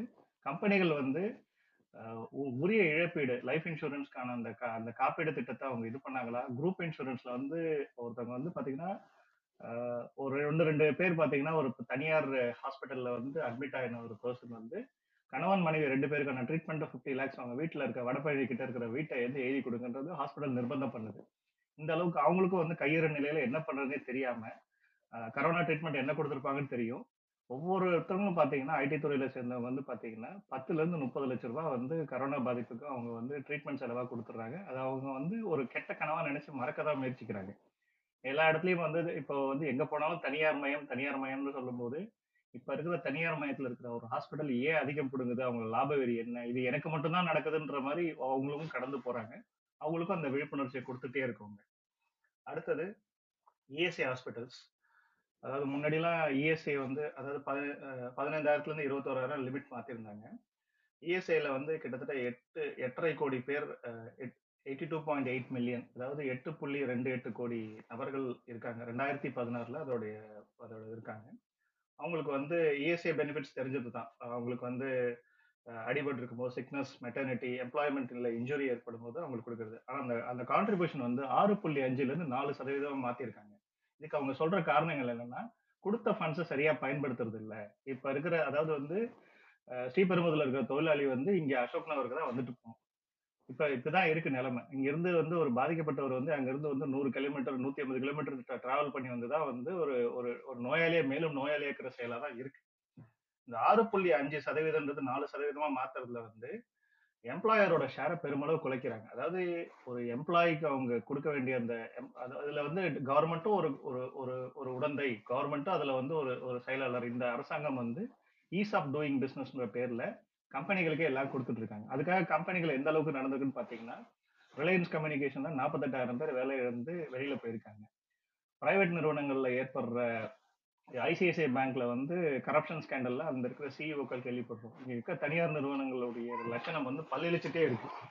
அது மாதிரி வந்து இங்க கொத்து கொத்தா தூக்குறது பணி நீக்கம் இதெல்லாம் பாத்தீங்கன்னா சினிமாக்காரங்களுக்கு கூட இது தெரிஞ்சு சினிமாக்கள்ல பூமரா இந்த படங்கள்ல லே ஆஃப்ல பாதிக்கப்படுறாங்களா கலைஞர் வந்துருச்சு. ஆனா இங்க இருக்கிற உளவுத்துறைக்கோ இங்க இருக்கிற ஒரு லேபர் ஆபீஸருக்கோ தெரியல. அப்படியே தெரிஞ்சாலும் ஈவன் ஒரு தகவல் அறியும் சட்டத்துல நாங்க கேள்விகள் எழுப்பியிருந்தோம். இங்க இருக்கிற டூ ஏ டூ கே மனுக்கள் எத்தனை பேர் ஒரு ஒரு கம்பெனி மேலேயும் இருக்கிறது எத்தனை அப்படின்னு கேட்டேன்னா கணக்கெடுக்கவே இல்லை. இதுல சொல்ல போனா குப்பை மாதிரி டூ ஏ டூ கே வருதுங்க. அதெல்லாம் நாங்க கணக்கெடுத்துக்கிறது இல்லைங்க. இப்படிதான் சொல்லிட்டு இருக்காங்க. ஸோ தகவல் அறியும் சட்டத்துல கேட்டிருந்தோம். நீங்க வந்து தொகுத்திருக்கீங்களா? எத்தனை கம்ப்ளைண்ட்ஸ் வந்து எத்தனை கம்பெனிகள் மேல இருக்கு அப்படின்னு கேட்டீங்கன்னா யாருமே அதை அவங்க தொகுக்கவே இல்லை. இப்படி ஒரு தகவலே இல்லைன்னு சொல்லி தான் இங்க இருக்கிற லேபர் ஆபீசரும் சொல்றாரு. அங்க இருக்கிற பிஎஃப் கமிஷனர் ஆபீஸ்லயும் அதுதான் பதிலா வருது. ஃபர்ஸ்ட் அப்பீல் வரைக்கும் போய் இப்படிதான் நின்னுட்டு இருக்கு ஸோ அரசாங்கங்கள் தோழர் தோழர் குறுக்கிறதுக்கு மன்னிக்கணும். ஒரு ஒரு நிமிடத்துல நீங்க முதல் கட்ட கருத்து முடிச்சிருங்க. அப்புறம் நம்ம அடுத்த சுற்றுக்கு வரலாம். தொடருங்க தோழர். இப்போ வந்து சிஎஸ்ஆர் ஃபண்ட்ஸ்னு சொல்ற அந்த ஃபண்ட்ஸ் வந்து ninety nine point eight percent வந்து அன்ஆடிட்டடா இருக்கு. அவங்க சிஎஸ்ஆர் ஃபண்ட்ஸ்ன்றது வந்து அவங்க வந்து ஊழல் மிகுந்த மெட்ரோ ப்ராஜெக்ட்டுக்கும் இதுக்கும் தான் இன்வெஸ்ட் பண்றாங்க. முதலாளிகள் கையில வந்து இதை இது வரைக்கும் வந்து நாட்டு நடப்பை கொடுத்து மக்கள் எல்லாரும் நடுரோட்டுக்கு வந்துட்டு இந்தியா தற்கொலை தலைநகரம் எல்லா பிரச்சனைகளோட விளிம்புல நிற்கிறோம் இன்னைக்கு பக்கத்துல ஸ்ரீலங்காவில் நடக்கிற அதே கிரைசிஸ் நமக்கு நடக்கிறதுக்கு ரொம்ப நாள் ஆகாது. தொழிலாளி வர்க்கம் வந்து நமக்கு பிரச்சனை வேணாம்னு நினைச்சாலும் அவங்கள பிரச்சனைக்கு நிர்பந்திச்சு அவங்க வேலை இழந்து அவங்கள வந்து போராடுற நிலைக்கு தான் இந்த கவர்மெண்ட் தள்ளுது. ஒவ்வொருத்தரும் வந்து வேலை இல்லை பசி அப்படின்ற போது ஆட்டோமேட்டிக்கா வந்து அவங்கள வந்து போராடுறத தவிர வேற வழி இல்லைன்ற நிலைமைக்கு தான் இங்க இருக்கிற பாட்டாளி வர்க்கம் தள்ளப்படுது. இதனால வந்து இந்த மார்ச் இருபத்தெட்டு இருபத்தொன்பது உணர்வோட வந்து எதிர்கொண்டு இதை வந்து ஒரு எல்லா எல்லா தரப்பு மக்கள்கிட்டையும் கொண்டு சென்றடை சென்றடைய வைக்கணுன்றது என்னோட கருத்தா தெரிவிச்சுட்டு தகவல் தொழில்நுட்ப மன்றம் சார்பாக நன்றி தெரிவிச்சுக்கிறேன். நன்றி. மிக்க மிக்க நன்றி தோழர் காசிராஜன். தோழர் அடுத்தது சிலம்பரசன் தோழர் பேசிடுறீங்களா? அப்புறம் கார்கி தோழர் பேசுங்க. சிலம்பரசன் தோழர் நீங்க பேசுங்க தோழர். ஓகே தோழர். தோழர் அனைவருக்கும் மாலை வணக்கம். ஏற்கனவே தோழர்கள் பேசின மாதிரி தான் தோழர் சுகுமார் வந்துட்டு பன்னிரெண்டு கோரிக்கைகளை முன்வைத்து பேசினார். இப்போ இந்த வேலை நிறுத்தம் என்பது குறிப்பாக வேலை நிறுத்தம் அந்தந்த நிறுவனங்கள்ல அவங்களோட கோரிக்கை நிறுவனம் சார்ந்த கோரிக்கை அல்லது அங்க பணிபுரியும் தொழிலாளர்கள் சார்ந்த கோரிக்கையை முன்வைத்து நிறுவன நிறுவனத்திற்கு எதிராகவும் அந்த முதலாளிகளோட பேரம் பேசுவதற்கான வலுவை கூட்டுவதற்காகவும் அங்கங்க போராட்டங்களும் வேலை நிறுத்தங்களும் நடைபெறும். அந்த மாதிரி நிறைய இடங்கள்ல நடந்திருக்குது. ஆனா அகில இந்திய அளவுல இந்த வேலை நிறுத்தம் ஏன் நடைபெறுகிறது? இப்ப பொதுவா நான் வந்துட்டு வெளியவும் இருந்திருக்கேன். வேலை நிறுத்தத்துக்கு வெளியவும் இருந்திருக்கேன். இப்ப வேலை நிறுத்தத்துக்கு உள்ளவும் கடந்த பத்தாண்டுகள் இருந்திருக்கேன். இப்ப வெளியே இருக்கும் பொழுது நான் சிந்திப்பேன் நான் என்ன நினைச்சிருக்கேன் அப்படின்றதுக்கும் இப்பவும் அந்த மாதிரி நினைக்கிறதுக்கான வாய்ப்புகள் இருக்குது. அப்ப என்ன நினைப்போம்? வெளியே இருக்கும் பொழுது அப்படின்னா ஒரு ஸ்மால் ஸ்கேல் இண்டஸ்ட்ரியில வேலை செய்யும் பொழுது அம்பத்தூர்லாம் வேலை செய்யும் பொழுது ஓகே யாரோ பெரிய தொழிற்சங்கங்கள் அறிவிக்கிறாங்க வேலை நிறுத்தம். அதை வந்துட்டு இவங்க பண்ணுறாங்க பண்றாங்க. ஸோ நமக்கு அதுக்கு சம்மந்தம் இல்லை அப்படின்ற அந்த திங்கிங்கில் தான் நாங்கள்லாம் வந்துட்டு வேலைக்கு போயிட்டு இருந்தோம் கிட்டத்தட்ட நான் ஜாய் இந்த வேலை நிறுத்தத்துக்கு உள்ள வரத்துக்கு முன்னாடி ரெண்டாயிரத்தி மூணு நாலு அஞ்சு ஆறு பத்து வரைக்கும். அப்போ பெரிய பெரிய நிறுவனங்கள் வேலை நிறுத்தம் பண்ணோம் அன்னைக்கு நியூஸ்ல பார்த்தோம்னா வேலை நிறுத்தம் வெற்றி அப்படின்லாம் நமக்கு வந்துட்டு சொல்லுவாங்க. இப்போ வெல்கின் தோலை சுட்டி காட்டினார் ஒவ்வொரு வருடமும் எப்படி இந்த வேலை நிறுத்தம் வந்துட்டு அடுத்தடுத்து பெரும் தொழிலாளர் வர்க்கத்தோட எமர்ஜ் ஆகி அதிகமான தொழிலாளர்கள் கலந்துக்கிட்டே இருக்காங்க அப்படின்றத சொன்னாரு. அப்போ இது கூடுதலாக ஒவ்வொரு ஆண்டும் அதிகமாகி அதிகமாக அதிகமாகி போன வருடம் நடந்த வேலை நிறுத்தத்தில் மட்டும் கிட்டத்தட்ட பார்த்தீங்கன்னா இருபத்தி ஐந்து கோடி உழைக்கும் மக்கள் மக்கள் தொழிலாளர்கள் சிறிய கடை வைத்திருப்பவர்கள் உள்ளிட்ட இருபத்தைந்து கோடி மக்கள் வந்துட்டு இந்த வேலை நிறுத்தத்தில் கலந்துக்கிட்டாங்க இப்போ ஏன் இந்த மாதிரியான வேலை நிறுத்தத்தை செய்கிறாங்க செய்யறாங்க அப்படின்னு பார்க்கும் பொழுது அந்த பன்னெண்டு டிமாண்ட் அவங்க வந்துட்டு வைக்கிறாங்க அரசுக்கு. ஸோ என்ன டிமாண்ட் வைக்கிறாங்க? அதாவது நிறுவனம் சார்ந்து மக்களோட நலன்கள் சார்ந்து எல்லாம் டிமாண்ட் எல்லாம் அப்படிதான் இருக்குது. குறிப்பா அந்த நாற்பத்தி நான்கு தொழிலாளர் சட்டங்களை வந்துட்டு நான்கு தொகுப்புகளாக மாற்றியது. அதை பத்தி தோழர்கள் சொல்லிட்டாங்க. அப்புறம் மின்சார திருத்த சட்டம். அது என்ன விதமான பாதிப்பை கொடுக்கும்? அதை திருத்திட்டோம்னா விவசாயிகளுக்கு இலவச மின்சாரம் போயிடும். நம்ம நம்ம கன்சியூமர் நம்ம வந்துட்டு வீட்டுக்கு கன்சியூம் பண்ற மின்சாரங்களை வந்துட்டு ரேட்டு ஏறிடும். இப்போ வந்துட்டு அது ரீசார்ஜ் அந்த டைப்ல அதெல்லாம் கொண்டு வராங்க. ஸோ இது முழுக்க முழுக்க இந்த மானியம் எல்லாம் நிறுத்தப்படும். நமக்கு வந்து தமிழகத்துல மானியம் கொடுக்கப்படுகிறது. அந்த மானியங்கள்லாம் நிறுத்தப்படும்.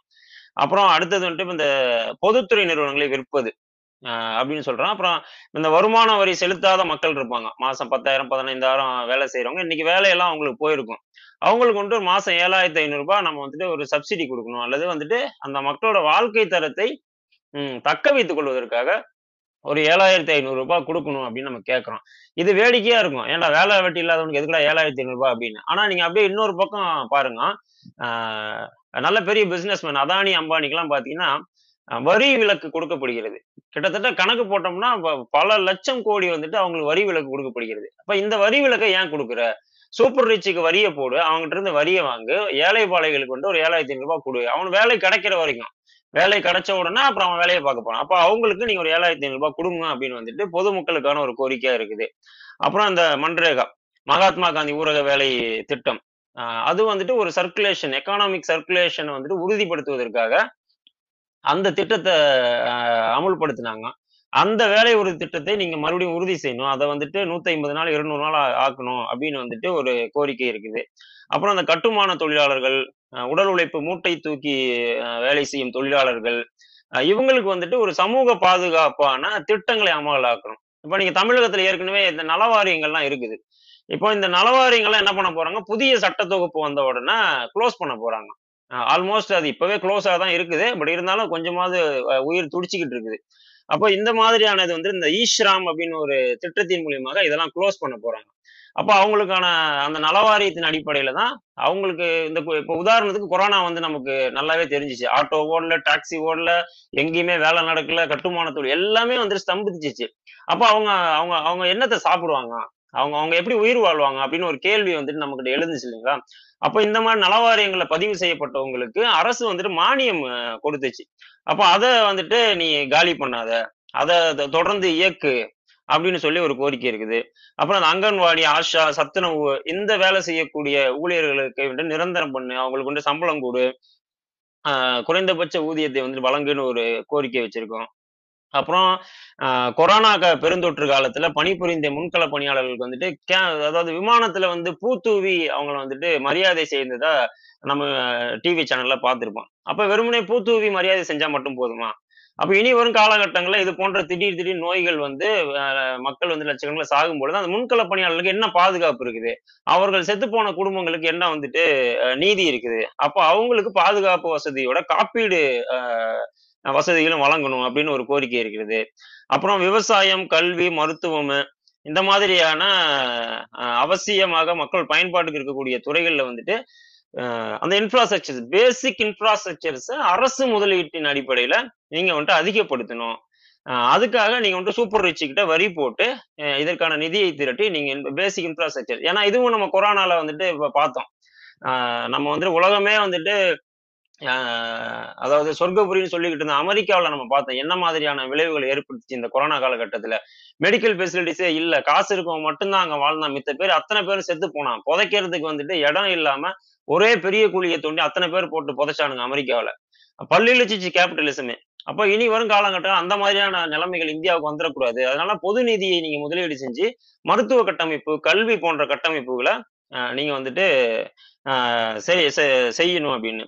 அப்புறம் இந்த- இந்த பெட்ரோலியம் நீங்க நம்ம பாக்குறோம் கேஸ் விலை ஏறிச்சு பெட்ரோல் ரேட் ஏறிட்டு இருக்குது. இந்த விலையை கட்டுப்படுத்துங்க அப்படின்னு சொல்றோம். அடுத்து ரொம்ப முக்கியமானது கான்ட்ராக்ட் அபாலிஷன் ஆக்ட் அந்த ஆக்டை வந்துட்டு நீங்க நடைமுறைப்படுத்தணும். கான்ட்ராக்ட் தொழிலாளர்களை நிரந்தர தொழிலாளராக மாற்றணும் அப்படின்னு ஒரு கோரிக்கை. அப்புறம் புதிய ஓய்வூதிய திட்டம் அஹ் ஓய்வூதிய திட்டம். அஹ் இது பெரும்பான்மையாக மக்களுக்கு இது அஹ், இல்லைனாலும் அரசு பணியில் இருக்கக்கூடியவர்களுக்கான ஓய்வூதிய திட்டமா இருக்குது. அதை ஓல்டு பென்ஷன் ஸ்கீமை கொண்டு வரணும் அப்படின்றது தான் இந்த பனிரெண்டு கோரிக்கைகள். இந்த பனிரெண்டு கோரிக்கைகளையும் ஒன்னொன்னா நம்ம தனித்தனியா பேச வேணாலும் இது உங்களுக்கு கிளப் பண்ணி பார்த்தீங்கன்னா இந்தியாவில் இருக்கக்கூடிய ஒட்டுமொத்த உழைக்கும் மக்கள். அது வந்துட்டு பிலோ பாவர்ட்டியா இருந்தாலும் சரி இல்லது அப்பர் பாவர்ட்டியா இருந்தாலும் சரி மிடில் கிளாஸா இருந்தாலும் சரி ஒரு ஒரு தொழிற்சாலையில் அரசு தொழிற்சாலையோ அல்லது வந்துட்டு ப்ரைவேட்டு செக்டார்ஸோ அல்லது ஐடி ஐடி செக்டார்ஸோ அல்லது இந்த மாதிரி கான்ட்ராக்சுவல் செக்டார்ஸோ இந்த மாதிரி வேலை செய்யக்கூடிய அனைவரும் உள்ளடக்கிய மக்களுக்கான கோரிக்கையை வந்துட்டு நாம முன் வச்சு இந்த வேலை நிறுத்தம் என்பது செய்யறோம். இப்போ நான் ஏற்கனவே சொன்ன மாதிரி அந்தந்த தொழிற்சாலையில தொழிலாளர்கள் போராடுவதற்கும் இப்ப போராடுவதற்கு வித்தியாசம் என்னன்னா இது ஒருவருக்கு ஒருவருக்கு உதவியாக இன்னொருவர். உன்னோட கோரிக்கையாக நான் போராடுறேன் என்னோட கோரிக்கையாக நீ போராடு. அப்ப ஒட்டுமொத்த மக்களோட கோரிக்கைக்காக ஒட்டுமொத்த தொழிலாளர் வர்க்கமும் மக்களும் இணைந்து இந்த போராட்டத்தை இந்த வேலை நிறுத்தத்தை நாம் செய்கிறோம். அப்படின்றதுதான் இந்த அகில இந்திய பொது வேலை நிறுத்தத்தோட சாராம்சமான பண்பு. ஆஹ் அப்ப ஏன்னா நம்ம சொல்லுவோம் அஹ் அரசு ஊழியர்கள் அவங்களோட கோரிக்கைகளுக்காக மட்டும்தான் போராடுறாங்க. அவங்க அவங்களுக்கு போனஸ் வேணும். அவனுக்கு வந்துட்டு சம்பளம் ஏறணும் தான் போராடுறான் சாதாரண மக்கள் வந்துட்டு கஷ்டப்பட்டதை நானே பார்த்திருக்கேன். ஏன்னா நானே அப்படி இருந்து வந்தவன் தான். அப்ப இந்த போராட்டம் என்பது எல்லாருக்காகவும் எல்லாரும் போராடுவது அப்படின்றது ஒரு முக்கியமான போராட்ட வடிவமா இதை பார்க்கிறோம். இதுல ரொம்ப முக்கியமா இப்போ உடனடியாக செய்ய வேண்டியது என்ன அப்படின்னா தொடர்ச்சியா தொழிற்சங்கங்கள் என்ன முன் வச்சிட்டோம் அப்படின்னா இந்த குறைந்தபட்ச ஊதியம். அதுதான் ரொம்ப ரொம்ப முக்கியமான விஷயமா இருக்குது. இது குறித்து அரசு ரெண்டாயிரத்தி பதினாறுல நிர்ணயிச்சாலும் அது ஆனா அதை ஒட்டி வ- வரக்கூடிய விலைவாசி உயர்வு இதையெல்லாம் அந்த குறைந்தபட்ச ஊதியத்தை தோற்கடிச்சுக்கிட்டே இருக்குது. தொடர் சுகுமார் குறிப்பிடும் பொழுது அந்த ஆயிரத்தி தொள்ளாயிரத்தி நாற்பத்தி எட்டுகள்ல அவர் சொன்னாரு அந்த கன்வென்ஷன் எல்லாம் போட்டது. அப்போ அந்த அடிப்படையில தான் இந்த குறைந்தபட்ச ஊதியம் என்பதும் அஹ், இயற்றப்ப கொடுக்கணும் கம்பெனிகளுக்கு அப்படின்னு சொல்லி ஒரு சட்டம் இயற்றப்படுகிறது. ஆயிரத்தி தொள்ளாயிரத்தி நாற்பத்தி எட்டுல அந்த சட்டம் போடுறாங்க. குறைந்தபட்ச ஊதியம் அப்படின்றது இருக்கணும். இப்போ மூலதனம் நம்ம வாசிக்கும் போது நமக்கு என்ன தெரியுது? ஒரு ஒரு தொழிலாளி தன்னோட உழைப்பு சக்தியை விற்கிறாரு. ஆஹ் அதற்கான மதிப்பை வந்துட்டு அவர் திரும்பி வாங்கிக்கிறாரு. அதை எப்படி கணக்கிடுறோம்? அது அந்த குறைந்தபட்ச ஊதியன்றதான் ரொம்ப முக்கியமா வந்துட்டு நம்ம பார்க்கணும். நம்ம மூலதன வாசிப்போடு அதை வந்துட்டு தொடர்புபடுத்தி பார்த்தோம் அப்படின்னா இதுதான் ரொம்ப ரொம்ப முக்கியமான பாயிண்டா இருக்குது இந்த பனிரெண்டு கோரிக்கைகள்ல. அப்போ ஒரு குறைந்தபட்ச ஊதியம் அப்படின்னா ஒருவரோட வாழ்க்கையை எப்படி நடத்துவது? அப்படின்றதுதான் அதுல அதுல அடிப்படை. இப்போ மார்க்ஸ் என்ன சொல்றாரு? ஒரு தொழிலாளி தன்னோட உழைப்பு சக்தியை விற்று அதற்கான மதிப்பை வாங்கும் பொழுது அந்த மதிப்பை மதிப் மதிப்பை எப்படி அவங்க கால்குலேஷன் பண்றாங்க இப்போ மார்க்ஸ் வந்துட்டு ஒரு பட்டியல் போடுறாரு. ஒரு ஒரு என்ன சாப்பாடு அந்த உழைப்பு சக்தி ரீகெயின் பண்ண சாப்பாடு அந்த குடும்பம் வாழ்வதற்கான அல்லது அவங்க குழந்தை குட்டிகள் வா- வாழ்வதற்கான அந்த செலவினங்கள் வீடு இருந்தா வீட்டு வாடகை மின்சாரம் சாரி மின்சாரம் எரிபொருள் இந்த மாதிரியான விஷயங்கள்லாம் மார்க்ஸ் வந்து கால்குலேஷன் போடுவாங்க. அப்ப அதே மாதிரியான கால்குலேஷன் தான் இந்த குறைந்தபட்ச ஊதியத்துக்கு உள்ளேயும் இருக்குது. அப்ப ஆயிரத்தி தொள்ளாயிரத்தி நாற்பத்தி எட்டுல சட்டம் போட்டாலும் எது குறைந்தபட்ச ஊதியம்? என்ன அளவுகோல் அதுக்கு? அப்படின்னு அந்த சட்டத்துல தெளிவானது இல்லை. ஏன்னா எப்பயுமே சட்டத்தை மட்டும் போட்டுருவானுங்க தெளிவே இருக்காது. அது நம்ம தான் போட்டு மண்டியை குழப்பிக்கணும். அப்போ அந்த சட்டத்துல அந்த மூணு இருக்குது. ஒன்று வந்துட்டு living wage fair wage minimum wage அப்படின்றது. அது மினிமம் வேஜ் மினிமம் வேஜுக்காகத்தான் அந்த சட்டம் போட்டுருது. இருந்தாலும் லிவிங் வேஜ் ஃபேர் வேஜ்லாம் இருக்குது. இப்போ மார்க்ஸ் குறிப்பிடுறது பார்த்தீங்கன்னா லிவிங் வேஜ் தான். அதாவது வாழ்க்கை ஊதியம் தான் மார்க்ஸ் அதில் குறிப்பிடுறாரு. அப்போ அந்த இது என்ன குறைந்தபட்ச ஊதியம் அப்படின்னா என்ன அப்படின்னு வந்துட்டு வரையறை இல்லாதனால ஆயிரத்தி தொள்ளாயிரத்தி ஐம்பத்தி ஏழுகளில் இந்திய தொழிலாளர் மாநாடு இந்தியன் லேபர் கான்ஃபரன்ஸ் வந்து நடக்குது. அது ஒரு பதினைந்தாவது அமர்வுல இந்த குறைந்தபட்ச ஊதியம் எப்படி நம்ம வந்துட்டு நிர்ணயிக்கிறது அப்படின்னு சொல்லி அவங்க ஒரு வரையறையை கொடுக்குறாங்க. அரசுக்கு வந்துட்டு அவங்க சமர்ப்பிக்கிறாங்க. அதுல இந்த மார்க்ஸ் சொன்ன முழுமையா அது இல்லைனாலும் ஒரு குறைந்தபட்சமாக ஒரு வாழ்க்கையை நம்ம எப்படி நடத்துவது அப்படின்றதுக்கு ஒரு நான் ஒரு மூன்று நான்கு கால்குலேஷன் கொடுக்குறாங்க. ஒரு தொழிலாளி அவங்க ஒரு குடும்பம் நான்கு பேர் கொண்ட குடும்பம் ஒரு நாளைக்கு ரெண்டாயிரத்தி எழுநூறு கலோரி வந்துட்டு அவங்க உணவு எடுக்கணும் அவங்க துணி வாங்கணும் வீட்டு வாடகை கொடுக்கணும் அப்புறம் எரிபொருள் மின்சாரம் மற்றும் இதர பொருட்கள் இதெல்லாம் வந்துட்டு இருக்கணும். இது இதுதான் இதை வச்சுதான் கால்குலேஷன் பண்ணணும் அப்படின்னு போடுறாங்க. இதை அன்றைய காலகட்டங்கள்ல அமுல்படுத்துச்சா அப்படின்றது எனக்கு அவ்வளவு டீட்டெயிலா தெரியாது. ஆனா ஆயிரத்தி தொள்ளாயிரத்தி தொண்ணூத்தி ரெண்டுல ஒரு கேஸ் ஒன்று வருது. ராப்டகோஸ் பிரெட் அப்படின்ற கம்பெனியில தொழிலாளர்கள் கேஸ் போடுறாங்க. குறைந்தபட்ச ஊதியம் என்பது எங்களுக்கு வந்துட்டு இல்லை அப்படின்னு ஒரு கேஸ் போடுறாங்க. அந்த கேஸ்ல உச்சநீதிமன்றம் என்ன தீர்ப்பு சொல்லுது அப்படின்னா இன்னைக்கு காலகட்டத்துல இந்த குறைந்தபட்ச ஊதிக்கான கணக்கீடு பத்தாது. இன்னும் கூடுதலா குழந்தைகளுக்கான கல்வி மருத்துவம் குறைந்தபட்சம் பொழுதுபோக்கு பண்டிகை திருவிழாக்கு செலவு பண்றதுக்கு அப்புறம் வயதானவர்களை பராமரிப்பதற்கு திருமணங்கள் செய்வதற்கு இது எல்லாமே சேர்த்து கால்குலேட் பண்ணணும். அல்லது இதெல்லாம் இருபத்தி ஐந்து சதவீதம் அந்த குறைந்தபட்ச ஊதியத்துல கூடுதலாக கொடுக்கணும் அந்த கேஸ் ஒன்று இருக்குது. அப்ப இவ்வளவு காலங்கள் ஆயிரத்தி தொள்ளாயிரத்தி ஐம்பத்தி ஏழுல இருந்து கிட்டத்தட்ட தொண்ணூத்தி ரெண்டு வரைக்கும் பாத்தீங்கன்னா குறைந்தபட்ச ஊதியம் என்பது இந்த இந்த இந்திய நாட்டுல கொடுக்கப்படல அப்படின்றதான் இந்த கேஸ் நமக்கு சொல்லுது. அப்ப இன்னைக்கு கொடுக்குறாங்களா? இன்னைக்கு வந்து இப்படி குறைந்தபட்ச ஊதியம் இருக்குதா அப்படின்னா நிச்சயமா இல்ல. பல தொழிலாளர்கள் நான் நான் பார்க்கும்போது கூட ஒப்பந்த தொழிலாளர்கள் அது வந்து தினக்கூலிகள் கூலி உழைப்பாளர்கள் இவருக்கெல்லாம் குறைந்தபட்ச ஊதியம் கொடுக்கப்படுகிறதுனா நிச்சயமா கொடுக்கப்படுறது இல்ல அப்ப எப்படி அவங்க வாழ்க்கையை நடத்துவாங்க? இருக்கிறதுலயே ஒரு மோசமான சூழல்ல இந்த இந்திய தொழிலாளர் வர்க்கம் வேலை பார்த்துட்டு இருக்காங்க. அப்ப அவர்களுக்கான ஒரு முக்கியமான கோரிக்கை இது. இது இது வந்துட்டு இது எனக்கு சம்பந்தமே கிடையாது. நான் ஐம்பதாயிரம் ரூபாய் சம்பளம் வாங்குறேன் அறுபதாயிரம் சம்பளம் வாங்குறேன் அப்படின்னு எண்ணி இருக்கக்கூடிய தொழிலாளர்கள் இந்த கோரிக்கை ஒரு கோரிக்கைக்காவது அன்றைய இருபத்தி எட்டு இருபத்தி ஒன்பதாம் தேதிக்கான வேலை நிறுத்தத்துல தங்களை வந்துட்டு முழுமையா ஈடுபடுத்திக்கணும். நேரடியாக இல்லைனாலும் மறைமுகமாவது. அன்னைக்கு ஒரு நாள் நீங்க லீவு போட்டு கூட நீங்க வீட்டுல இருக்கலாம். உங்களோட அந்த கான்ட்ரிபியூஷன்ன்றது அப்படி கூட இருக்கலாம். நீங்க நேரடியா கம்பெனிக்கே போக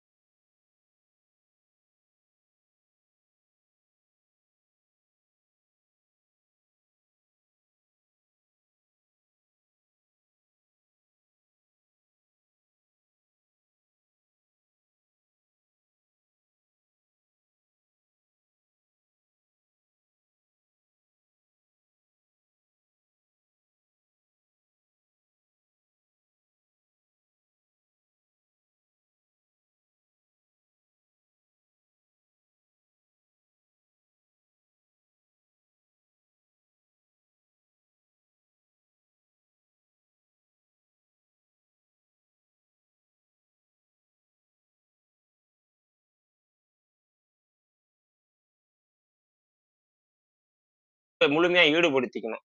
நேரடியாக இல்லைனாலும் மறைமுகமாவது அன்னைக்கு ஒரு நாள் நீங்க லீவு போட்டு கூட நீங்க வீட்டுல இருக்கலாம். உங்களோட அந்த கான்ட்ரிபியூஷன்ன்றது அப்படி கூட இருக்கலாம். நீங்க நேரடியா கம்பெனிக்கே போக வேணாம். அப்படின்னா ஒரு லீவ் ஒரு சிஎல் போட்டு நீங்க வீட்டுல இருக்கலாம். ஏன் அப்படின்னா நீங்க ஒட்டுமொத்த அந்த இந்திய சக்கரத்தை நிறுத்துவதன் மூலம் மட்டும்தான் அந்த அரசுக்கு அழுத்தம் கொடுக்க முடியும். ஏன்னா ஒரு இருபத்தி எட்டு இருபத்தி ஒன்பதாம் தேதி நம்ம வேலை நிறுத்தத்தை அறிவிச்சிருக்கோம். ஆனா அரசு நேத்து வந்துட்டு எரிவாயு சிலிண்டரோட விலையை ஐம்பது ரூபாய் ஏத்துது. பெட்ரோல் டீசல் விலையை ஏத்திக்கிட்டே இருக்கிறாங்க. அப்போ இந்த அரசு நம்மள நம்மள என்ன மாதிரி பாக்குது? இந்த இந்த இந்திய தொழிலாளி வர்க்கத்தை வந்து அது எப்படி பாக்குது? அது எப்படி அசஸ் பண்ணி வச்சிருக்குது? அப்படின்னு பொழுது நாம ஆங்காங்க பிரிஞ்சு கிடக்குறோம். நாம வந்துட்டு ஒண்ணு சேரல. அஹ் தொடர் வெல்கின்னு சொன்னார். இன்னும் ஐடி செக்டார்ல இன்னும் நிறுவனத்துக்குள்ள எங்களால வந்துட்டு தொழிற்சங்கத்தை ஆரம்பிக்க முடியல. அப்படின்னா அப்படி அந்த அந்த மாதிரியான சூழல் தான் இருக்குது. அப்போ இப்போ நான் என்ன மாதிரியான ஆட்கள் நாங்க என்ன சொல்றோம் அப்படின்னா இது இது ஒருங்கிணைந்த ஒரு ஒரு ஒருமைப்பாட்டை நம்ம காட்டணும். முடிந்த வரைக்கும் நாம அனைவரும் ஒரு தொழிலாளி வர்க்கம் அப்படின்ற அடிப்படையில ஒண்ணு சேர முயற்சி பண்ணணும். அப்ப அந்த ஒண்ணு சேர்றது அப்படி இந்த சாலிடாரிட்டியை காட்டுறதுதான். ஒரு குறைந்தபட்ச ஊதியத்திற்கான இந்த கோரிக்கைக்காக நீங்களும் நானும் ஒன்னு சேர்ந்து இந்த இருபத்தி எட்டு இருபத்தி ஒன்பதாம் தேதி வேலை நிறுத்தத்தில் நம்ம வந்துட்டு கலந்துக்கணும் அப்படின்றதுதான் எங்களோட கோரிக்கையா இருக்குது. அப்படின்றதான் தோழர் நான் முதல் கட்டமா என்னோட கருத்தை வச்சுக்கிறேன். மிக்க நன்றி தோழர். தோழர்களே அடுத்தது கார்க்கி தோழர் நீங்க பேசுறீங்களா? கேக்குதா தோழர்? ஆ கேக்குது தோழர் பேசுங்க. ஓகே. நான் ரெண்டு மூணு விஷயங்களை மட்டும் சொல்லணும்னு நினைக்கிறேன். ஒன்று வந்து கிராமப்புறம். கிராமப்புறத்தில் ரெண்டு விதமான பிரச்சனைகளை எதிர்கொள்கிறோம் ஒன்று விவசாய தொழிலாளர்கள் அவங்களுடைய நலன்களை பாதுகாப்பதற்கான கோரிக்கைகள் நிறைய ஏராளமாக இருக்கு. அதில் குறிப்பாக வந்து இந்த நூறு நாள் வேலை திட்டம். அதுக்காக ஒதுக்கப்பட்ட நிதி என்பது கடந்த ஆண்டு பட்ஜெட்ல ரொம்ப ரொம்ப கம்மி. அதுக்கு எதிரானவும் அதே போல தமிழக அரசு இப்போ அது கூடுதலாக நிதி ஒதுக்கப்பட்டதாக சொல்லப்பட்டாலும் கூட வேலை நாட்கள் வந்து எண்ணிக்கை வந்து அதிகரிக்கப்படலை. அது போதுமான முறையில் வந்து அந்த திட்டம் கண்காணிக்கப்படலை. அது நடைமுறையில் நிறைய சிக்கல்களோட இருக்கு. அந்த நூறு நாள் வேலை திட்டத்தில் ஈடுபடக்கூடிய பயனாளிகள் வந்து இந்த போராட்டத்தில் பெருமளவு பங்கேற்கிறதுக்கான ஆயத்த பணிகள் நடந்துட்டு இருக்கு. அதே போல விவசாயிகளுக்காக விவசாயிகளுடைய வாழ்வாதாரத்தை சூறையாடுவதற்காக கொண்டு வரப்பட்ட மூன்று வேளாண் சட்டங்களும் ஒரு மின்சார சட்டத்தையும் எதிர்த்து மீண்டும் விவசாயிகள் வந்து இந்த அகில இந்திய வேலை நிறுத்த போராட்டத்தில் பங்கேற்கிறதுக்கான வேலைகள் நடக்குது. தெரியும் இந்த ஐந்து மாநில தேர்தல் முடிவுகள் பிஜேபியினுடைய ஒரு சோதனை களமாக இருந்தது. அந்த சோதனை களத்தில் வந்து ஒரு சின்ன சரிவை வந்து விவசாய விவசாயிகளுடைய போராட்டம் வந்து ஏற்படுத்தியிருக்கு. உத்தரப்பிரதேசனுடைய அந்த விவசாயிகளுடைய லக்கிம்பூர் பகுதியில் ஒரு குறிப்பிட்ட அளவு தாக்கத்தை ஏற்படுத்தியிருக்கு. அது இல்லைன்னு சொல்ல முடியாது. இருந்தாலும் கூட எதிர்பார்த்த அளவில் அவர்களை வீழ்த்த முடியல அப்படின்றத நம்ம ஒத்துக்க வேண்டியிருக்கு. ஆனால் இந்த வேலைநிறுத்த போராட்டம் வந்து அந்த குறையை வந்து முறியடிக்கும் வகையில் வந்து விவசாயிகளுடைய பல முக்கியமான பிரச்சனைகள் தீர்க்கப்படாமல் இருக்கு. அதுக்கான இந்த வேலையை நிறுத்தத்துக்கான ஆயத்த பணிகள் வந்து நடக்குது. நாடு முழுக்க நடக்குது. அது எந்த அளவுக்கு நடக்கும் பார்ப்போம். இங்கே யாராவது விவசாயிகள் இருந்தாக்கா அவசியம் கலந்துக்கணும். இந்த மூன்று வேளாண் சட்டங்களும் மீண்டும் வருவதற்கோ அல்லது வேறு வடிவத்தில் வருவதற்கான வேலைகள் தொடங்கிடுச்சு. ஏற்கனவே சுகுமார் சொன்ன மாதிரி பத்திரிகைலாம் ஒரே கொண்டாட்டமா வந்து அந்த நீதிமன்றம் வந்து நியமித்த முதலாளித்துவ குழு வந்து ஆய்வு செய்து விவசாயிகளுக்கு கா- சாதகமான சட்டம் இது நீங்க வந்து நீக்கி இருக்கக்கூடாது அப்படின்னு அறிக்கை வெளியிட்டதாகவும் அந்த அறிக்கை என்ன அறிக்கைன்னு தெரியல. பட் ஆனால் உலக முதலாளித்துவ ஊடகங்கள் இந்தியா முழுக்க இருக்கிற ஊடகங்கள் வந்து கொ- கொண்டாடி மகிழ்ந்தன. அதை நம்ம பார்க்கணும். இது எதுக்காகன்னு கேட்டீங்கன்னா மனநிலை மக்களுடைய மனநிலையை வந்து மடைமாற்றுவதற்கு வேலை. வேறு வகையில அந்த சட்டத்தை கொண்டு வர்றதுக்கான முயற்சி இருக்கு. அதே போல மின்சார சட்டம். மின்சார சட்டம் வந்து நீண்ட போராட்டத்தின் அடிப்படையில் நிறுத்தி வைக்கப்பட்டிருக்கு. அது இப்ப அவங்களுக்கு ஒரு செல்வாக்கு இருப்பதனால் மீண்டும் அதை கொண்டு வர்றதுக்கான வாய்ப்பு இருக்கு. ஆனா அது ச- அந்த அதன் அடிப்படையில் அந்த சட்டத்தை நம்ம எதிர்க்கிறோம். அது வந்துச்சுன்னா வந்து கிராஸ் சப்சிடின்னு சொல்லக்கூடிய வீட்டு மின்சார பயன்பாட்டுக்கான மானியம் இருக்காது விவசாயிகளுக்கான மானியம் இருக்காது. பல பிரச்சனைகள் இருக்கு. ஒரு மாநில அரசுகளே மின்துறை நடத்தக்கூடாது முழுக்க தனியாக தான் நடத்தணுன்ற அதே கொள்கையோட தான் அவங்க செய்கிறாங்க இந்த மூன்று முக்கியமான பிரச்சனைகள்ல வந்து மக்கள் வந்து எல்லாருமே பாதிக்கப்பட போகிறோம் இது விவசாயி மட்டும் இல்லை விவசாய தொழிலாளர்கள் மட்டும் இல்லை அதில் மின் நுகர்வோர் மட்டும் இல்லை ஒட்டுமொத்த தேசமும் இந்த மோடி அரசுக்கு எதிரான நடத்தப்பட இருக்கிற அந்த வேலை நிறுத்தத்தில் பங்கேற்கணும். அதுக்கு உங்களால முடிந்த உதவிகளை வந்து செய்யணும்னு கேட்டுக்கிறேன் தோழர். இந்த வாய்ப்புக்கு நன்றி. நன்றி. நன்றி தோழர். தோழர் சேகரன் தோழர் நீங்க பேசுறீங்களா? ஆ, வணக்கம் தோழர்களே. நான் சொல்லக்கூடியது ஒரே ஒரு விஷயம் மட்டும்தான். தோழர் ஏற்கனவே கார்க்கி தோழரும் சிலம்பரசன் தோழரும் இந்த குறிப்பிட்ட விஷயத்தை வந்து சுட்டி காட்டியிருக்காங்க அதாவது கிராமப்புற விவசாய கூலி தொழிலாளர்களுடைய நிலைமை.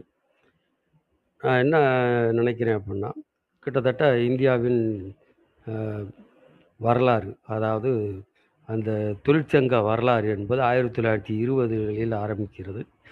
கிட்டத்தட்ட வந்து நூறு வருட காலத்தை முடிக்கப் போகிறது. ஆனால் அது செய்திருக்க வேண்டிய ஒரு விஷயம் வந்து இன்னும் அது முழுமையாக செய்யப்படவில்லை. என்பது தான் என்னுடைய ஒரு முக்கியமான கருத்தாக இருக்குது என்ன அப்படின்னா இந்த விவசாயிகள் விவசாய கூலி தொழிலாளர்கள் வந்து அவங்களுக்கு அவங்களுடைய பிரச்சனையை அவங்களுக்கான நிலங்கள் பங்கீடு செய்யப்பட்டு செய்து கொடுக்கப்பட்டு இருந்தால் இந்த அமைப்பு சாரா அமைப்பு சார்ந்த தொழிலாளர்களுடைய பிரச்சனைகள் கூட ஓரளவு வந்து கூட்டுப்பேர உரிமையில் பெற்றிருக்கப்பட முடியும். என்பது என்னுடைய ஒரு கருத்தாக இருக்குது ஏன்னா இப்போ நிலவுகிற விஷயங்களை மட்டும் நம்ம பார்க்கலாம். நான் பழைய கால விஷயங்களுக்குள்ளே போக விரும்பலை.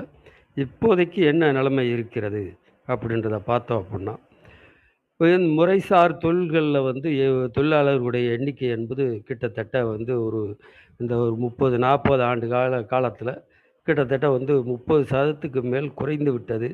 அது இன்னும் குறைகின்ற சூழ்நிலையை தான் அது எட்டுகிறது. குறிப்பாக பார்க்க பஞ்சாலைகள்லேயே கிட்டத்தட்ட அது பஞ்சாலையை பொறுத்த வரைக்கும் அதில் நிரந்தர தொழிலாளிகள் எண்ணிக்கை வந்து தொண்ணூறு சதம் குறைந்து விட்டது என்ற அளவில் தான் என்னுடைய மதிப்பீடு என்பது இருக்குது அது இது ஒரு விஷயம்.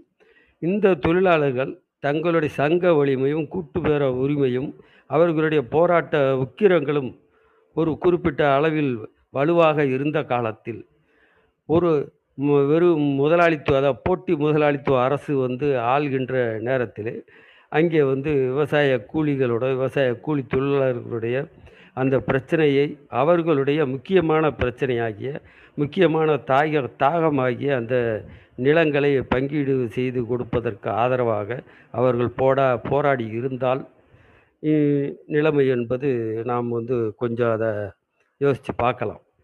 ஆனால் அதை இந்த தொழிலாளி வர்க்கம் வந்து கைவிட்டு விட்டது என்பதை தான் நம்ம குறிப்பாக பார்க்கணும். அதே போல் இப்போ இருக்க சூழ்நிலையில் வந்து கிராமப்புறங்களில் வந்து பெரிய பணக்காரங்களோட ஆதிக்கம் வந்து அதிகமாக இருக்குது அதாவது நகர்ப்புறத்தில் இருக்கக்கூடிய பணக்காரர்களின் ஆதிக்கம். அது வந்து வட்டிக்கு கொடுத்து வாங்குவதோ அல்லது உரத்துக்கு கடன் கொடுப்பதோ அல்லது நில நிலத்தை அடமானம் வைப்பதற்காக பணம் கொடுப்பதோ அல்லது குத்தகை முறையில் விவசாயம் செய்வதோ இது எந்த வடிவத்தில் இருந்தாலும் நகர்ப்புறத்தில் இருக்கக்கூடிய பணக்காரர்களின் ஆதிக்கம்தான் கிராமப்புறங்களிலும் நிலவுகிறது என்பதை பார்க்குறோம். இல்லை அப்படின்னா கிராமப்புறத்தில் இருக்கக்கூடிய பெரிய பணக்காரங்களாம் நகர்ப்புறத்துக்கு வந்துட்டாங்க. அப்படி ஒரு சூழ்நிலையும் நிலவுது. அப்போ உழைக்க வழி இல்லாமல் கஞ்சிக்கு வழி இல்லாமல் வேலை செய்வதற்கான நிலங்களும் இல்லாமல் அந்த நிலம் வந்து நவீன உற்பத்தி நிலைமைகளில் மாறிக்கொண்டிருக்கக்கூடிய சூழ்நிலைகள் அந்த தொழிலாளிகள் வந்து நகர்ப்புறத்தில் வீசி எறியப்படுறாங்க.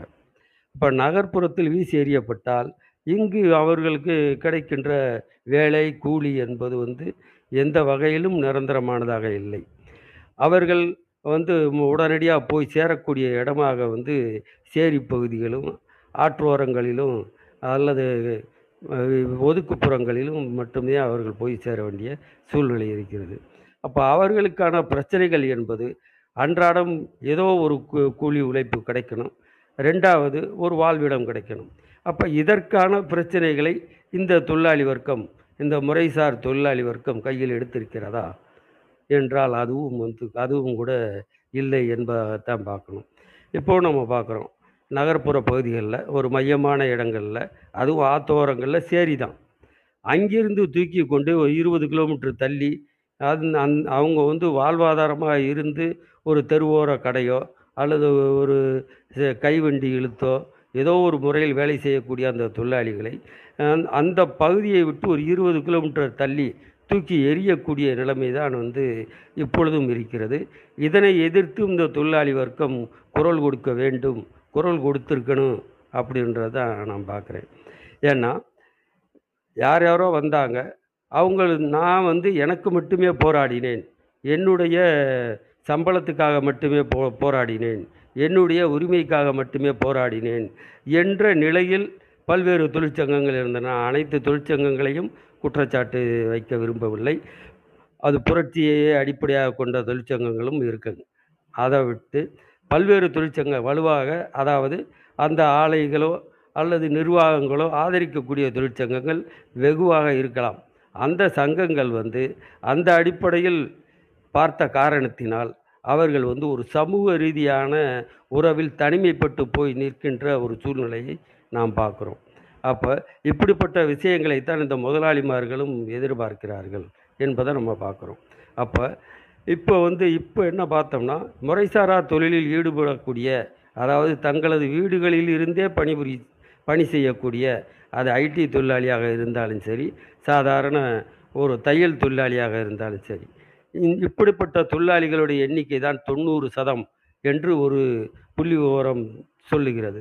அப்போ இந்த தொழிலாளர்களை நாம் சங்க ரீதியாகவோ அமைப்பு ரீதியாகவோ திரட்டுவதற்கு என்னென்ன வழிமுறைகள் இருக்கின்றன வாய்ப்புகள் இருக்கின்றன அவர்களை நமது போராட்ட களத்திற்கு கூட அழைத்து செல்வதற்கு என்னென்ன வழி என்பதையும் நாம் வந்து ஒரு சிந்தித்து அந்த வேலையை செய்ய வேண்டும் என்பதை ஒரு வேண்டுகோளாக நான் வைத்துக்கொள்கிறேன் தோழர்களே. அப்படி செய்தால்தான் கிட்டத்தட்ட தொண்ணூற்றி ஒன்பது சதமான தொழிலாளர்களின் பிரச்சனைகளை கோரிக்கையாக முன்வைத்தால்தான் அவர்கள் அனைவரையும் நாம் திரட்ட முடியும். ஏதோ ஒரு பொதுவாக சொல்லலாம் உனக்கும் சேர்த்து தான் போராடுறேன்னு. அவருக்கு உடனடியான ஆதாயம் எதில் கிடைக்கும்? உடனடியான நிவாரணம் எதில் கிடைக்கும்? அந்த நிவாரணத்தை நோக்கி அவரை நாம் பயிற்றுவித்திருக்கிறோமா? என்றால் அது வந்து இல்லை என்ற ஒரு விஷயத்துக்குத்தான் வந்து சேர்கிறது. அந்த அடிப்படையில் தோழர்கள் இனியாவது தங்க தொ- தங்களது தொழிற்சங்க நடவடிக்கைகள் மட்டுமல்லாது அனைத்து சமூகத்தில் இருக்கக்கூடிய அனைத்து மக்களையும் அனைத்து பிரிவு உழைப்பாளர்களையும் நமது அணியில் திரட்ட வேண்டும் அவர்களுக்கு உணர்வூட்ட வேண்டும் அவர்களை வந்து போராட்டத்தில் ஈடுபடுத்துவதற்கு நாம் ஏற்பாடு செய்ய வேண்டும். அப்பொழுதுதான் ஒரு நிரந்தரமான கூலி அதாவது கூலி கூடுதல் கூலி கேட்டு நடத்துகின்ற போராட்டமாக இல்லாமல் குறைந்தபட்ச கூலி கேட்டு நடத்துகிற போராட்டமாக இல்லாமல் கூலி முறையையே ஒழிக்கின்ற போராட்டமாக அது மாறும் என்பதை நாம் எதிர்பார்க்கலாம் என்ற அளவில் சொல்லி விடைபெறுகிறேன் தோழர்களே. நன்றி. வணக்கம். நன்றி தோழர். தோழர்கள் இப்போ வேற சதாசிவம் தோழர் எதுவும் பேசுறீங்களா? நீங்க பேச முடியுமா? வேலையா இருக்கீங்களா? இல்ல கீழே லிசனரா இருக்கக்கூடிய தோழர்கள் நீங்கள் மேல வாங்க. நான் ஹேண்ட் ரைஸ் பண்ணா உங்களுடைய கருத்துக்கள் இந்த இந்த வேலை நிறுத்தம் சம்பந்தமா கூடுதல் தகவல்கள் இருந்ததுன்னா நீங்க சொல்லுங்க தோழர். இல்ல இரண்டாம் தோழர் வேலை நிறுத்தம் சம்பந்தமா தோழர் நிறைய சொல்லிட்டாங்க. சொல்லுங்க தோழர். ஆஹ் ஒண்ணே ஒண்ணுதான் தோழர். இந்த கொரோனா காலகட்டங்கள்ல பாதிக்கப்பட்ட பாதிக்கப்பட்டவங்களுக்கு மாதம் மாதம் ஏழாயிரத்தி ஐநூறு ரூபாய் குறைந்தபட்ச ஊக்கத்தொகையாக கொடுக்கணும் அப்படின்னு சொல்லியும் இந்த போராட்டத்தில் ஒரு கோரிக்கை வச்சிருக்கிறாங்க. அதே நேரம் பார்த்துட்டிங்கன்னா இந்த எம்என் ரேகா அந்த விவசாய கூலி தொழிலாளர்கள் திட்டம் வந்து நூறு நாள் வேலை திட்டம் அப்படின்றது அது இருநூறு நாள் வேலை திட்டமாக மாற்றணும் அப்படின்ற மாதிரியும் அதுக்கான நிதி ஒதுக்கீடு அப்படின்றது இந்த இன்று இருக்கக்கூடிய மத்திய அரசாங்கம் அதை நிதி ஒதுக்கீடை கம்மி பண்ணியிருக்கு. அதை இன்னும் மேலும் அதிகப்படுத்தி அதை நகர்ப்புறம் வரைக்கும் அதிகப்படுத்தி கொண்டு போகணும். அப்படின்ற மாதிரி பேசியிருக்காங்க. இது ஏதோ தொழிலாளர்களுக்கான பிரச்சனையா மட்டும் நினைக்க வேண்டாம். ஒட்டுமொத்தமான மக்களுக்கான பிரச்சனை. இதுல எந்த தொழில் எந்த தொழில் செய்தவங்களா இருக்கட்டும் இப்ப மோட்டார் வாகன சட்டமா இருக்கட்டும் அதுல கூட தில்லுமுடெல்லாம் பண்ணிட்டு இருக்கிறாங்க இப்ப அந்த துறை சார்ந்த தோழர்கள் யாரா இருந்தாலும் இந்த இருபத்தெட்டு இருபத்தொன்பது இந்த வேலை நிறுத்த போராட்டம் நடக்கும்போது அதுல கலந்துக்கிட்டு ஆதரவு தரணும் அப்படின்னு சொல்லி சொர்பனா தோழர். ஓகே. நன்றி தோழர். தோழர்கள் ரெண்டாவது சுற்று பேசுறீங்களா? தோழர்கள் அன்மியூட் பண்ணிட்டு பேசுங்க. சுகுமார் தோழர் வெல்கின் தோழர்ல பேசுறதுன்னா பேசுங்க தோழர். ஆ சுகுமார் தோழர் இது ஒரு பாயிண்ட்டு இன்னைக்கு எப்படின்னாக்க இந்த ஆர்கனைஸ் செக்டார் ஒர்க்கர்ஸ் பர்சன்டேஜ்ன்றது மூணு பர்சன்ட் ஆகிப்போச்சு ஒரு காலத்தில் அது வந்து கொஞ்சம் கிட்டத்தட்ட ஒரு முப்பது முப்பத்தி ரெண்டு பர்சண்ட்டாக இருந்தது. மெதுவாக அது வந்து கேஷுவல் ஒர்க்கர்ஸ் கான்ட்ராக்ட் ஒர்க்கர்ஸ்னு போட்டு இப்போது க்ளோஷர் அது இதுன்னு போய் எல்லாம் இதான ஒன்று கிட்டத்தட்ட அன்ஆர்கனைஸ் செக்மெண்ட்டு தான் ஜாஸ்தியாகி போச்சு. அப்போது இன்றைக்கி தொழிலாளர்களை திரட்டுறது அப்படின்னு நமக்கு முன்னே வந்து நான் வந்து எழுபதுகளில் நான் போயிருக்கும்போது ஒரு ஆஃபீஸ் வாசலில் போய் நின்று தொழிலாளிகளை நான் மொபிலைஸ் பண்ணுவேன். இப்படி வாங்க அப்படி வாங்கன்னு. நம்ம மெடிக்கல் ரெப்பு இல்லைன்னா ஃபேக்ட்ரி ஒர்க்கர்ஸு இதெல்லாம். ஆனால் இன்னும் கேட்க போனால் ரேப்டகாஸ் பிரெட்டு ஃபேக்ட்ரி இங்கே வேளச்சேரி ஃபேக்ட்ரி முன்னாடி இருந்துட்டு அவங்களுடைய கேஸு தான் குறைந்தபட்ச ஊதியத்துக்கு சுப்ரீம் கோர்ட் வரைக்கும் போய் அதோட இதில் தான் வந்து கேஸே வந்தது. எப்படி நிர்ணயிக்கணும் அப்படின்ட்டு. அதுவே அவங்களுக்கு தெரியாமல் இருந்தபோது நாங்கள்லாம் மெடிக்கல் ரெப்பு வெளியிலேருந்து போயெல்லாம் பேசியிருக்கோம். இன்றைக்கி அந்த சூழ்நிலைன்றது உதாரணமாக பார்க்க போனாக்க இன்றைக்கி வந்து ஒர்க் ஃப்ரம் ஹோம்னு ஆகிப்போச்சு ஐடி செக்டாரை பொறுத்த வரைக்கும் முன்ன மிச்சப்படி இருக்கக்கூடிய கம்பெனிகள் எல்லாம் இன்றைக்கி கிட்டத்தட்ட ஒர்க்கர்ஸை வந்து வேனில் கூப்பிட்டு போயிட்டு திருப்பி கூட்டின்னு போயிட்டு கொண்டு விடுறது அப்படின்னு இருக்குது. அதனால் ஃபேக்ட்ரி உள்ளேயே ஒர்க்கருக்கு ஒர்க்கர் பேசக்கூடிய வாய்ப்புன்றது இன்றைக்கி அதுவும் கிடையாது. அங்கே போய் சங்கமும் அவங்களுக்கு தெரியாது. சங்கத்தோட நாலேஜும் தெரியாது. திரட்ட முடியல. அப்போ நமக்கு எப்படி நமக்கு மாற்று வழி நம்ம வரணும்? மாற்று வழி என்ன? How to reach these unreached இவங்களுக்கு எப்படி நம்ம வந்து இந்த எப்படி நம்ம புரிஞ்சுக்கிறோம்னாக்க இவனுக்கு என்ன ஜனநாயக உரிமை? அப்படின்னு சிவில் கோடுன்னு ஒன்று ஃப்ரான்ஸில் கொண்டு வந்தாங்க ஃப்ரெஞ்சு புரட்சி போது. அது ஒரு பெரிய முற்போக்கான ஒரு சமாச்சாரம். அதை கண்டு முதலாளிகளாம் அஞ்சினான். அது அஞ்ச வைக்கணும். அதுதான் நம்மளுடைய வேலை. அப்போது என்ன பண்ணணும்னாக்க இந்த பொருளாதார கோரிக்கை தான் அரசியல் மதுவாக மாறுறது. அப்போது நம்ம இன்றைக்கி என்ன பார்க்குறோம்? இந்த இனிக்வாலிட்டி பொருளாதார அசத்தும் என்னது அனி இனிக்வாலிட்டி அசமத்துவமாக அது ஜாஸ்தி இருக்கிறதுனால அப்போது தொழிலாளி வேலை செய்கிறான் அதோட பலாபலன் யாருக்கு போகுது? முதலாளிக்கு போகுது. தொழிலாளிக்கு கம்மியாகிட்டே இருக்குது. அதானே இந்த அச இந்த இந்த அசமத்துவத்தை எதிர்த்து நம்ம வந்து போராட வேண்டிய நிலைமையில் இருக்கும். அது எத்தனை தொழிலாளிக்கு நம்ம வேணால் மூலதனம் படிச்சிருக்கோம். அவன் படிக்க நான் படிச்சிருக்கானா அவனுக்கு மூலதனம் புக்கே தெரியாது. அப்போது அந்தந்த வீட்டு பகுதியில் நம்ம இன்றைக்கி வந்து பிரச்சாரத்தை கொண்டு போக வேண்டிய சூழ்நிலையில் நம்ம இருக்கோம். அது எப்படி கொண்டு தெருமூன கூட்டமாக கொண்டு போகிறோமா பிட் நோட்டீஸாக கொண்டு போகிறோமா இல்லை தொடர் பிரச்சாரமாக கொண்டு போகிறோமா ஏதோ ஒரு நாள் ஒரு நாலு பேர் சேர்ந்துட்டு மூணு பேர் சேர்ந்துட்டு வீடு வீடாக போய் பேசுறது கொள்வது அந்த மாதிரி ப பண்ணாதான் தொழிலாளி மத்தியில் ஒரு விழிப்புணர்வு கொண்டு வர முடியும். இன்றைக்கி இருக்கிற இளைஞனுக்கு மாற்று என்ன? ஏன்னா ஒரு பக்கம் இன்றைக்கி வேலையின்மை. அதுக்கப்புறம் வேலை இழப்பு. இன்றைக்கி வந்து டோட்டலாக என்னன்னாக்கா what is the type of க்ரோத்துனாக்க job loss growth தான் இன்றைக்கி not jobless growth it is job loss growth அப்போ வேலை இழப்போட ஒரு ஜிடிபி வளருது. அந்த ஜிடிபி முதலாளிக்கு போகுது. ஆனால் தொழிலாளிக்கு இல்லை. அப்போ ஜிடிபி மெத்தட் ஆஃப் கால்குலேஷனே இவங்க வந்து தலைகீழ ஏதோ ஏதோ பண்ணுறாங்க இன்றைக்கி வந்து எத்தனை பேருக்கு வந்து கூட்டு பேர உரிமை இல்லாததுனால எப்படி வந்து தன்னுடைய இந்த இன்ஃப்ளேஷன் இந்த விலைவாசி உயர்வு தனக்கு வந்து அந்த கன்சியூமர் ப்ரைஸ் இண்டெக்ஸ் அது நுகர்வு புள்ளி அதை பற்றி தெரியாது அது எப்படி கால்குலேட் பண்ணணும்னு தெரியாது அதுக்கு எவ்வளோ இது பண்ணணும்னு தெரியாது குறைந்தபட்ச ஊதியம் எப்படி இருக்கணும் அதுக்கு டிஏ எப்படி பஞ்சப்பொடி எப்படி கொடுக்கணும் இதெல்லாம் தெரியாத தொழிலாளிக்கு தான் மேக்ஸிமம் அப்போ இதெல்லாம் எப்படி பேச போகிறோம் எப்படி கொண்டு போக போகிறோம் இதுக்கெல்லாம் எப்படி விழிப்புணர்வு கொண்டு போகிறோம் எல்லாருமே வீட்டில் இருக்காங்க.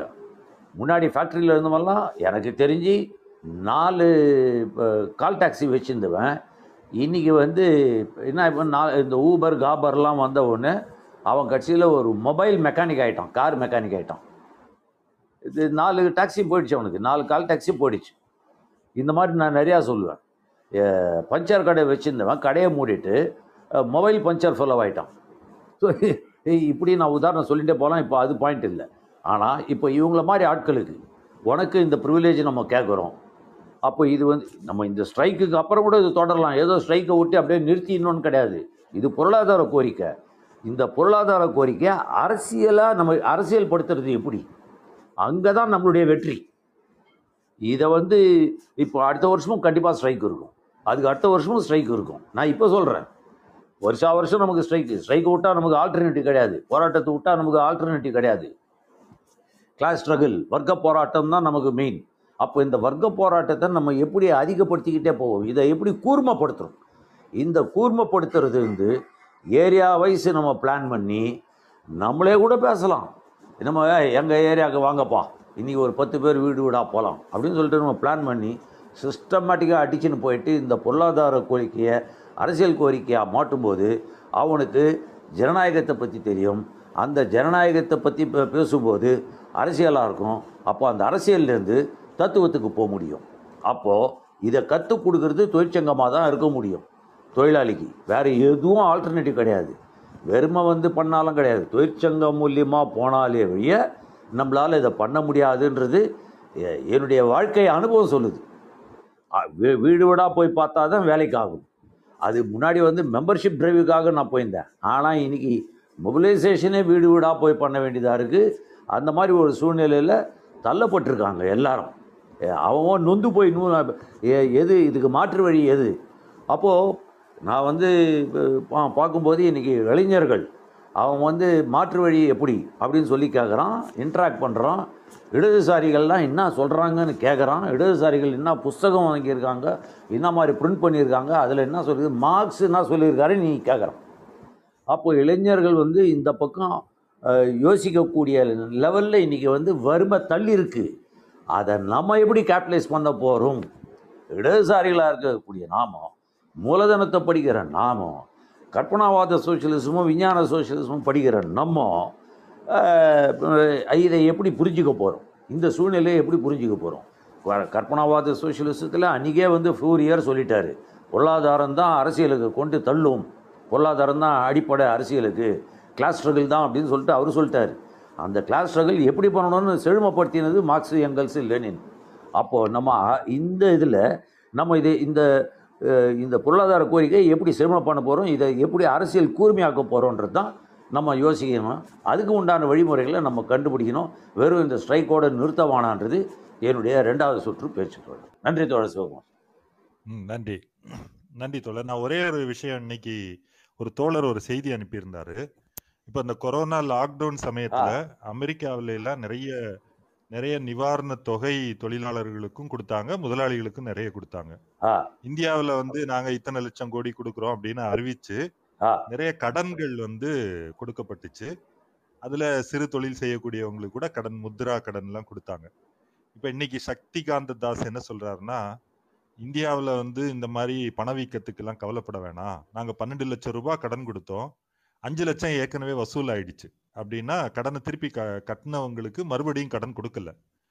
மீதி ப பணமும் வந்து ஒரு வருடத்துக்குள்ள திருப்பி வந்துடும் அப்படின்னு அவர் சொல்லியிருக்காரு. அப்போ இதை பற்றி ஒரு முதலாளித்துவ பத்திரிகையில் எடிட்டோரியல் எழுதுறாங்க. என்ன சொல்றாங்கன்னா இந்தியாவில் வந்து கூலி உயர்வுங்கிற பிரச்சனை அரசாங்கத்துக்கு இல்லை. ஏன்னா அது அது ஒரு வரி மட்டும் எழுதியிருக்காங்க. நான் இங்கிலீஷில் என்ன சொல்கிறாங்க அப்படின்னா there is no wage spirals are rarely worry in India. அப்படின்னா என்ன பொருள்படுது அப்படின்னா தொழிலாளி வர்க்கத்தினுடைய கூலியை எப்படி வேணாலும் குறைச்சிக்கலாம். கூலி உயர்வு இன்னைக்கு அமெரிக்காவில் தொழிலாளர்கள் தொழிலாளர்கள் கூலி உயர்வு இவ்வளோ சம்பளம் கிடைச்சாதான் வேலைக்கு வருவோம். குறைந்தபட்ச கூலியை உயர்த்தணும். அப்படின்னு சொல்கிற இடத்துல வந்து தொழிலாளி வர்க்கம் இல்லை அப்படின்னு தொழிலாளி வர்க்கம் இல்லை முதலாளிகளே தெளிவாக அவங்க வந்து அப்படி போகிற போக்கில் சொல்லிட்டு போகிறத வந்து இன்னைக்கு பேசணும். அந்த நிலைமை வந்து அப்படி இருக்குது கூலி குறைப்பது என்பது ரொம்ப தீவிரமாக நடந்துட்டு இருக்குது. அதுவும் இந்த பணவீக்கம் வரும்போது இன்ஃப்ளேஷன் ஆறு பர்சன்ட் ஏழு பர்சன்ட் போயிடுச்சு. கூலி அந்த அளவுக்கு உயரலை அப்படின்னா உங்களுடைய நிஜ கூலி உண்மை கூலி வந்து குறையுது அப்படின்னு தான் அர்த்தம். ஹோல்சேல் ப்ரைஸ் இண்டெக்ஸ் எவ்வளவு? டுவெல் பர்சன்ட் தேர்ட்டீன் பர்சன்ட் சொல்கிறாங்க இப்போ இந்த இந்த ஒரு விஷயத்தை நான் அதில் ஆட் பண்ணலான்னு நினச்சேன். மற்ற தோழர்கள் கூடுதல் கருத்துக்கள் சொல்றதுன்னா சொல்லுங்க தோழர். சிலம்பரசன் தோழர் கார்க்கி தோழர் காசிராஜன் தோழர் எதுவும் பேசுறதுன்னா பேசுங்க. அன்மியூட் பண்ணு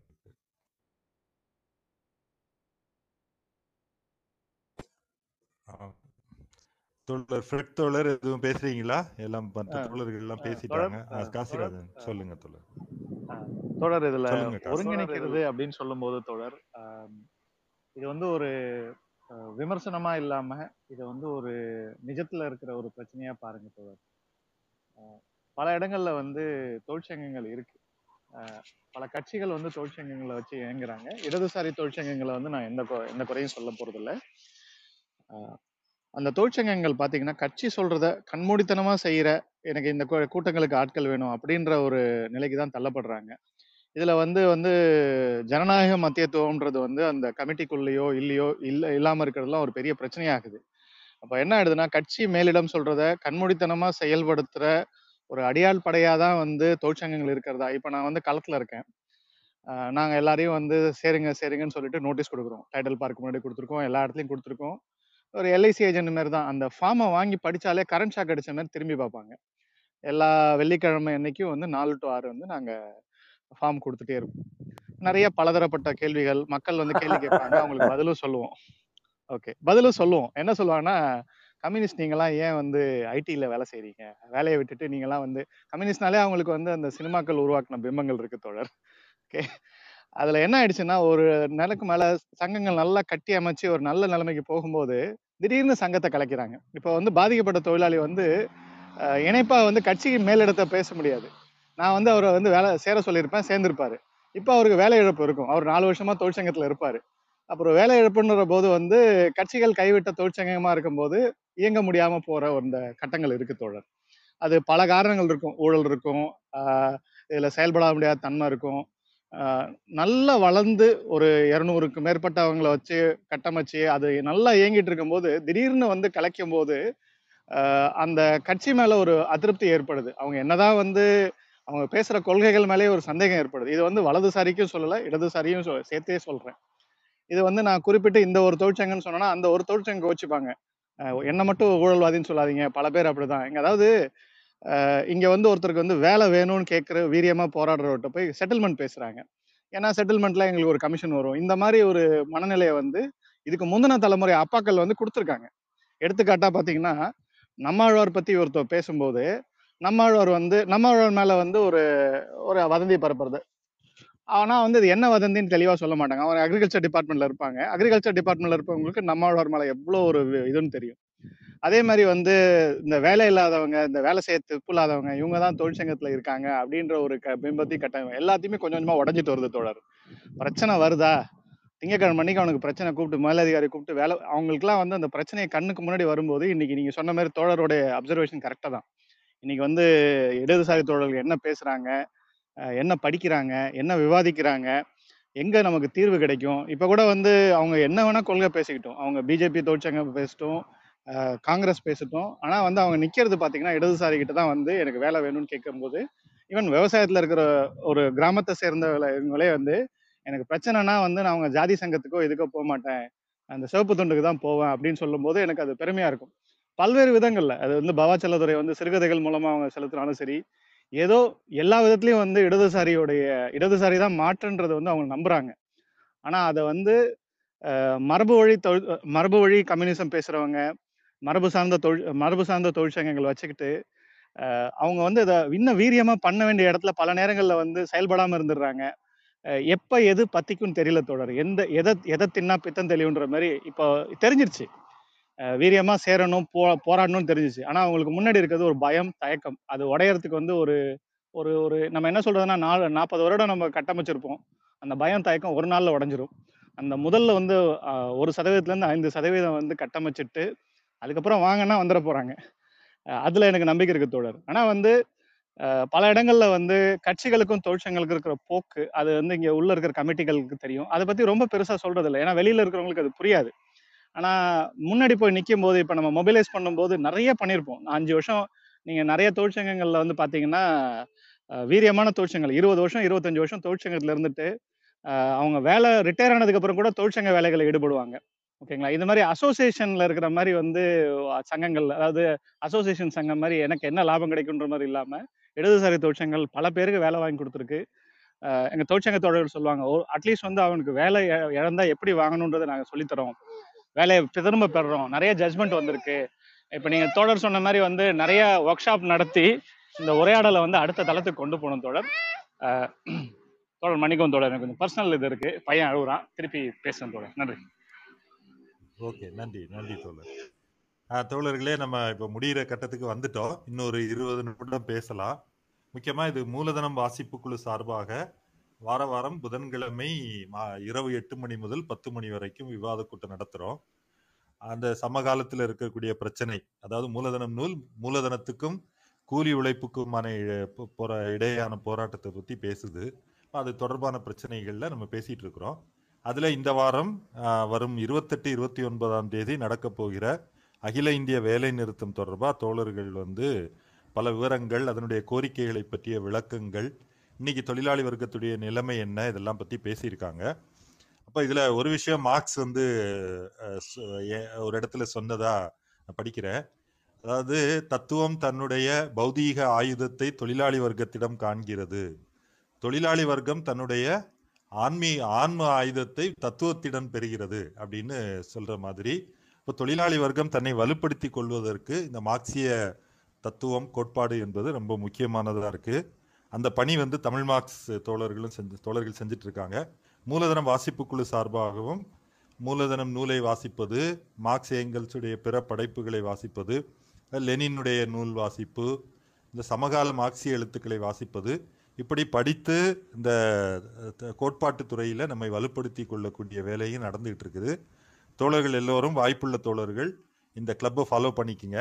இது போன்ற வாசிப்பு அமர்வுகளையும் கலந்து கொண்டு இந்த நடைமுறை வேலை நிறுத்தம் அது ப அது பற்றியான செயல்பாடுகளில் செயல்பாடுகள்லையும் ஈடுபடணும். அதான் இன்னைக்கு வந்து நடுவில் வந்து இந்த அறிவிப்பை வந்து நான் சொல்லிக்கிறேன். இப்போ தோழர்கள் கூடுதலாக இன்னும் கருத்துக்கள் இல்லை கீழே இருக்கிற தோழர்கள் இந்த வேலை நிறுத்தம் தொடர்பாக கேள்விகள் இல்லை அவங்களுடைய கருத்துக்களை சொல்லணும்னா நீங்கள் வாங்க நம்ம பேசிட்டு இதை வந்து முடிச்சுக்கலாம் தோழர்.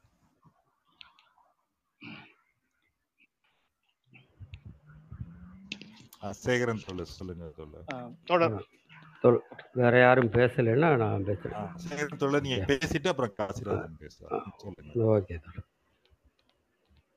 அதாவது தோழர் தோழர் சுகுமார் தோழர் வந்து மிக சரியாக ஒரு இடத்த சுட்டி காட்டியிருக்கார். நாம் வாழக்கூடிய பகுதியின் சுற்றுப்புறத்தில் இந்த வேலையை செய்ய வேண்டும் என்பதை மிகச்சரியாக சுட்டி காட்டியிருக்கார். தோழர் அவருக்கு வந்து மிக்க நன்றி. ஃபேக்ட்ரியில் வேலை பார்த்து ரிட்டையர்ட் ஆன ஆள் கூட இருக்கலாம். இல்லை தனிப்பட்ட முறையில் இருக்கக்கூடிய ஒரு இடதுசாரி சிந்தனை உள்ளவர் கூட இருக்கலாம். அவர் வாழக்கூடிய பகுதியில் இப்போ இந்த வேலை செய்யக்கூடிய இந்த மரபுசாரா தொழிலாளிகளாக இருந்தாலும் சரி மரபு சார்ந்த தொழில் தொழில்துறையில் வேலை பார்க்கக்கூடிய தொழிலாளிகளாக இருந்தாலும் சரி அவர்களிடம் பேசுவது திரட்டுவது அவர்களிடையே அளவலாவுவது விவாதிப்பது என்பது வந்து இப்போது நாம் பார்க்கக்கூடிய இந்த ஏகபோகத்தின் ஒரு விளைவான இந்த ஒரு மதவெறித்தனம் பாசிசத்தனத்தையும் போக்குவதற்கு அது மிகவும் உதவும் என்ற அடிப்படையில் அந்த விஷயத்தை நாம் புரிந்து கொள்ளலாம். தொடர் பால்மிரோ டோக்லியாட்டின்னு ஒருத்தர் இத்தாலியில் ஒரு கம்யூனிஸ்ட். அவர் ஒரு வாசகம் சொல்லியிருக்காரு. அதை மட்டும் வாசித்து விட்டு நான் முடிச்சுக்கிறேன் ஏகபோக முதலாளித்துவம் நம் மீது ஆதிக்கம் செலுத்தி கொண்டிருக்கும் காலம் வரை பாசிசத்துக்கு எதிராக போராடும்படி நாம் நிர்பந்திக்கப்பட்டே தீர்வோம். மிக அதிகபட்ச லாபங்களை அடையும் தனது பாதையில் இதர வடிவங்களில் அமைந்த ஆட்சி தடைக்கற்களாக மாறும்போது ஏகபோக முதலாளித்துவம் பாசி பாசிசத்தை ஆதரிக்க சற்றும் தயங்காது என்பதை நாம் நினைவில் கொள்ள வேண்டும். இந்த மேற்கோளோட முடிச்சுக்கிறேன் தோழர். நன்றி வணக்கம். நன்றி தோழர். தோழர் பேசுங்க வேற. தொடர் பேசலாமா? ம் பேசுங்க தோழர். தோழர் நீங்க வந்து அந்த அடிமட்ட நபர்களோட வந்து போய் பேசும்போது நம்ம மொபிலைஸ் பண்ணும்போது பேசும்போது நேரடியாக வந்து அவங்க கேட்குற கேள்விகள்ல முக்காவாசி வந்து எனக்கு இதனால என்ன நன்மைன்ற போது உங்களுடைய பணி அதாவது வந்து தனியார் நிறுவனங்கள் இருக்கிற எல்லாருக்குமே வந்து முதலாளி வேலையை விட்டு போக சொன்னால் போகணும். அவங்களுக்கு வந்து இந்த மாதிரி ரீசன்ட் சக்ஸஸ் ஸ்டோரி ஒரு கிறிஸ்பா வந்து ஒரு ஒரு மூன்று நிமிடம் நேரம் இருக்குன்னா அந்த மூன்று நிமிடத்துல வந்து எப்படி வந்து அவருக்கு வந்து என்ன என்னென்ன விஷயங்களை சொல்லணும்னா அவருக்கான பணி பாதுகாப்பை எப்படி உறுதி செய்ய முடியும் இங்கே நடந்தது என்ன இப்போ இந்த தொழிற்சங்கத்துல சேர்றதுனால ஏற்படுற தற்காலிக தீர்வுகள் என்ன? தற்காலிக நன்மைகள் என்ன? நீண்ட கால நன்மைகளை வந்து அவங்க அப்போதைக்கு அவங்க பார்க்க போறது இல்லை. ஆனா அவங்களோட இருக்க ஒரே பயம் சேர்ந்தேன்னா எனக்கு வேலை போயிடுமா? அப்படின்றது. அந்த இடத்துல வந்து ஏற்கனவே வந்து வேலை இழந்தவங்கள வேலையை வாங்கினது அவங்களுக்கு வந்து அந்த நம்பிக்கையை உருவாக்குது. அவங்க வந்து ஒரு கொள்கை அவங்க படி படிக்கிற தந்து நேரடியாக ஒருத்தர் வந்து இந்த நபர் வேலை இழந்தாரு. அவர் ஆறு மாசத்துல வந்து வேலையை திரும்ப பெற்றிருக்காரு. அது வந்து அதுக்கப்புறம் திரும்ப பெற்றாரு. இதுதான் ஜட்மெண்ட் அந்த மாதிரி அவங்க நேரடியான ஆட்களை அவங்க பார்க்கும்போது மக்களுக்கு நம்பிக்கை வருது தோழர். இதை நான் சொல்லிட்டு அது மாதிரி பிரச்சனைகள்னு பேசும்போது அவங்களுக்கு எளிய முறையில் புரியும் போது பிஎஃப் ஏன் குறை ஏன் குறையுது? சேவிங்ஸ் ஏன் குறையுது? அவங்களுடைய அவங்க எல்லாருமே வந்து எப்படி செட்டில் ஆகணும்? அதை பற்றி யோசிச்சுட்டு இருக்காங்க தொடர் அது மாதிரி எனக்கு இப்போ வேலை போச்சுன்னா இஎம்ஐ எப்படி கட்டுறது? இந்த மாதிரி ஒரு டாப் டென் கொஷின்ஸை பட்டியலிட்டு அது மாதிரி தோழர்கள் விவாதிச்சு பேசிட்டு என்னென்ன கேள்விகள்லாம் அவங்க எதிர்கொள்றாங்க. சரி இந்த கேள்வி ரொம்ப ட்ரிக்கியா இருக்குன்னா நோட் பண்ணிக்கோங்க. அதுக்கப்புறம் அது வந்து கமிட்டியில விவாதிச்சு இந்த கேள்வியை எப்படி எதிர்கொள்ளணும். ஸோ மக்களோட கேள்விகளை எதிர்கொள்ள எதிர்கொள்ள தொழிலாளர்களோட கேள்விகளை எதிர்கொள்ள எதிர்கொள்ள ஆகிறது வந்து அந்த ஐம்பதுலேருந்து நூறு கேள்விக்குள்ளே தான் வரும் தோழர். ஸோ அந்த மாதிரி வந்து ஒரு பயிற்சி அப்புறம் எப்பப்பெல்லாம் எங்கெங்கெல்லாம் பஸ்ஸில் போகும்போது ட்ரெயினில் போகும்போது எங்கெங்கெல்லாம் சந்தர்ப்பம் கிடைக்குதோ மொபைலைஸ் பண்ணுன்றத அந்த பாயிண்ட்டை நான் வந்து மேலும் வலியுறுத்தி கூறிக்கிறேன் தோழர். நன்றி. ஓகே நன்றி தோழர்.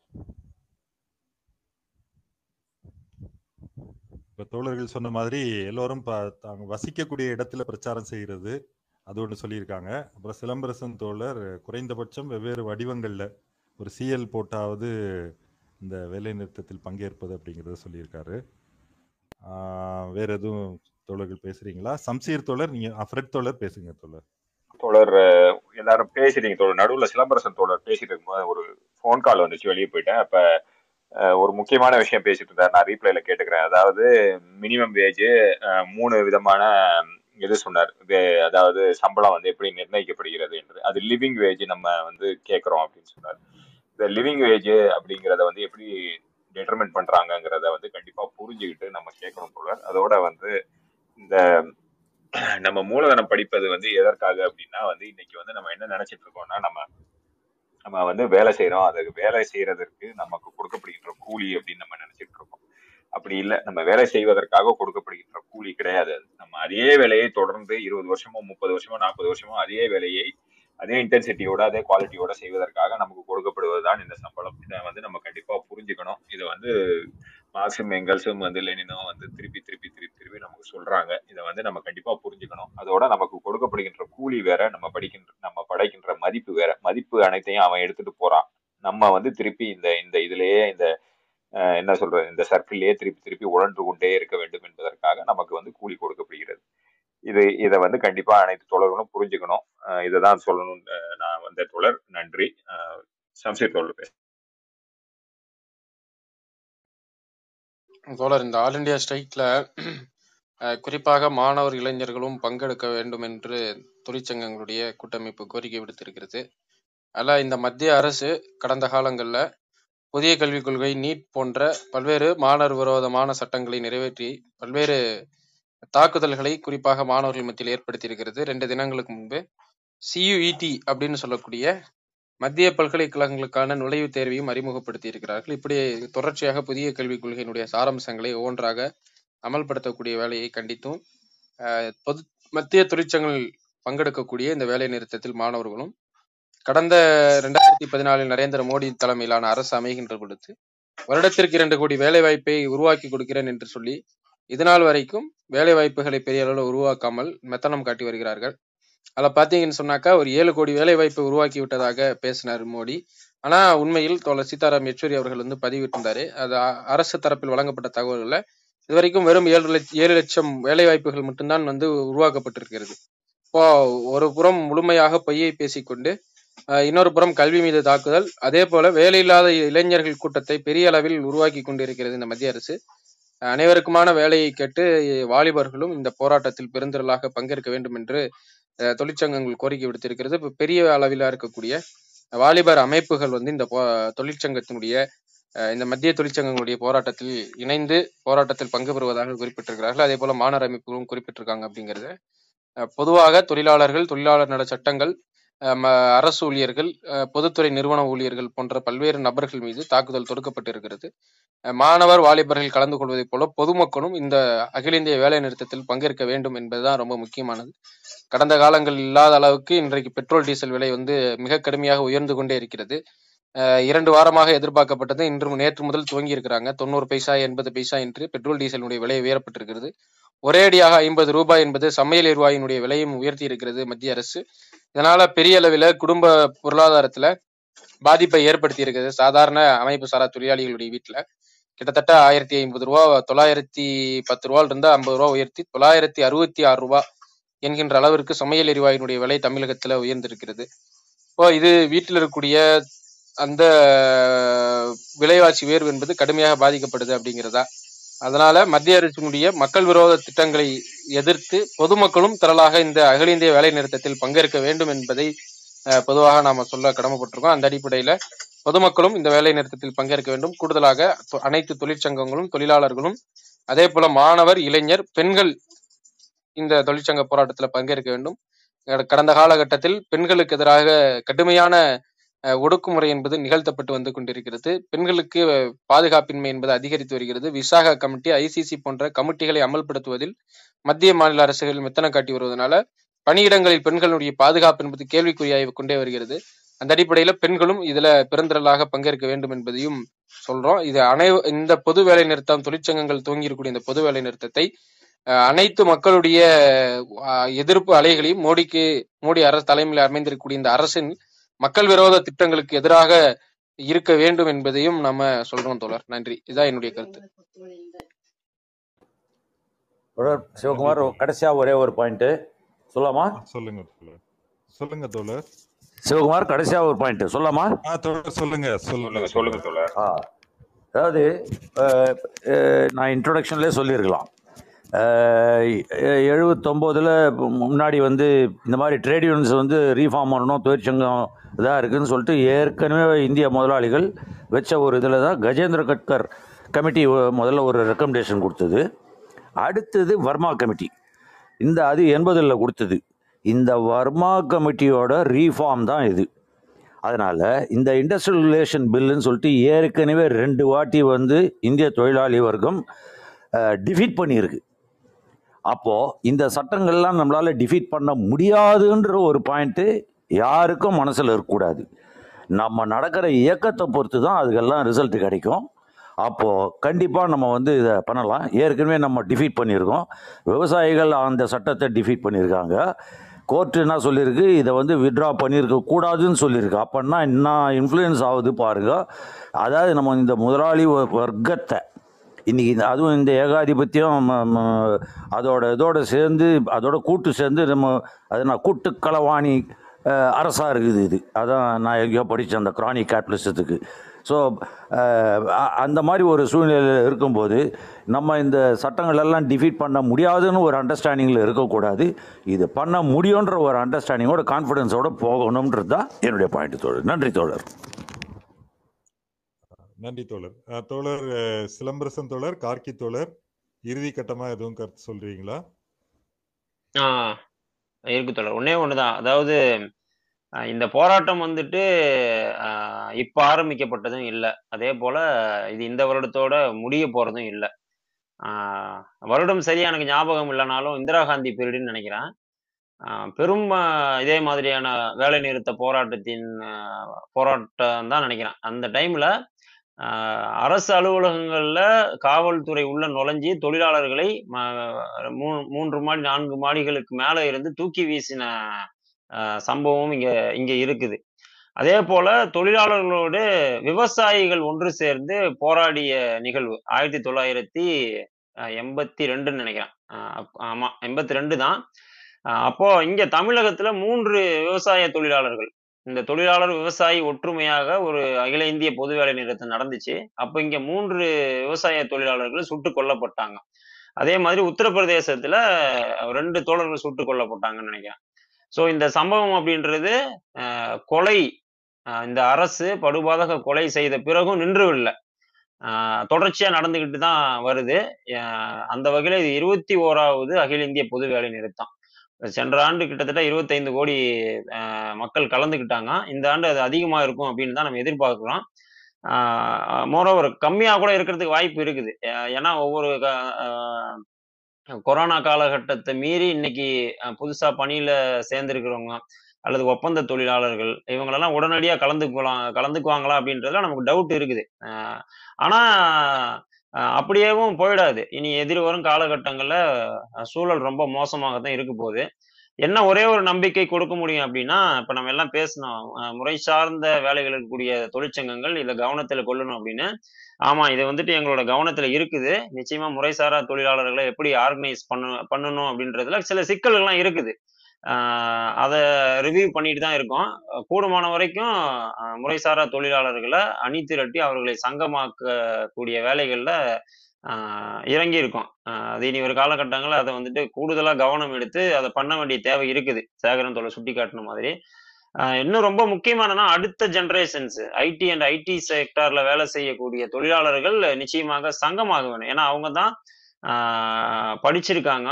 ஸோ உடனடியாக அரசியல் தெளிவை வந்துட்டு அவங்களால பெற முடியும்.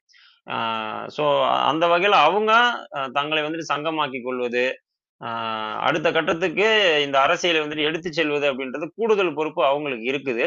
ஸோ அவங்க வந்துட்டு இந்த மாதிரியான வேலை நிறுத்தங்களை கூர்ந்து கவனிக்கணும். என்ன மாதிரியான கோரிக்கைகள் வைக்கப்படுகிறது அப்படின்றத அவங்க கவனித்து கூடுமானவரையில் நான் ஏற்கனவே சொன்ன மாதிரியான ஒரு ஒரு மறைமுகமாக இந்த வேலை நிறுத்தத்துக்கு ஆதரவு தெரிவிக்கணும் அப்படின்னு நான் மீண்டும் ஒரு முறை கேட்டுக்கொள்கிறேன். ஆஹ் நம்ம தொடர்ந்து விவாதிக்கலாம் இன்னொரு அடுத்த வாரங்கள் கூட. ஏன்னா இந்த தொழிற்சங்கங்கள் எவ்வளவு கஷ்டப்படுகின்றன முறைசாரா தொழிலாளர்கள் அணிதிரட்டல் என்னென்ன சிக்கல்கள் இருக்குது பல ஆய்வுகள் இருக்குது. இந்தியாவில் வந்துட்டு ஆஹ் இந்த முறைசாரா தொழிலாளர் வேலை செய்யக்கூடிய தொழிலாளர்களை திரட்டுவதில் என்ன சிக்கல் இருக்குது? அவங்களுக்கு அரசியல் ரீதியாக கலாச்சார ரீதியாக பண்பாட்டு ரீதியாக அவங்க எப்படி பிரிஞ்சு கிடக்குறாங்க? அதே போல வந்துட்டு அவங்க அவங்களோட வேலை நிலைமை எப்படி இருக்குது அப்படின்றதும் பல ஆய்வுகள் இருக்குது. அப்போ இதையெல்லாம் நம்ம ரிவ்யூ பண்ணி தான் அந்த தொழிலாளர்களை சங்கமாக அணிதிரட்ட வேண்டும். அதுக்கான வேலையை நாங்கள் ஒரு பக்கம் பண்ணுறோம் இந்த இதை பொறுத்த வரைக்கும் இந்த நியாயமான கோரிக்கைகள் மக்களுக்கான கோரிக்கைகள் ஆஹ் இதை முடிந்த வரைக்கும் இந்த இந்த ரெண்டு மூன்று நாட்களில் உங்கள் சமூக வலைதளம் மூலியமாக இதை நீங்கள் கொண்டு செல்லுங்க. அதனால எந்தவித பாதிப்பும் ஏற்படாது. இது ஒட்டுமொத்த மக்களுக்குமானது. ஸோ அந்த இந்த பனிரெண்டு கோரிக்கைகளை குறைந்தபட்சம் உங்கள் நீங்க சமூக வலைதளத்தில் இருக்கக்கூடிய ஃபேஸ்புக்கு ட்விட்டரு இன்ஸ்டாகிராமு இதுல வந்துட்டு ஒரு போஸ்டா போடுங்க. அது வந்துட்டு ரீச் ஆகும். அது ஆளும் வர்க்கம்.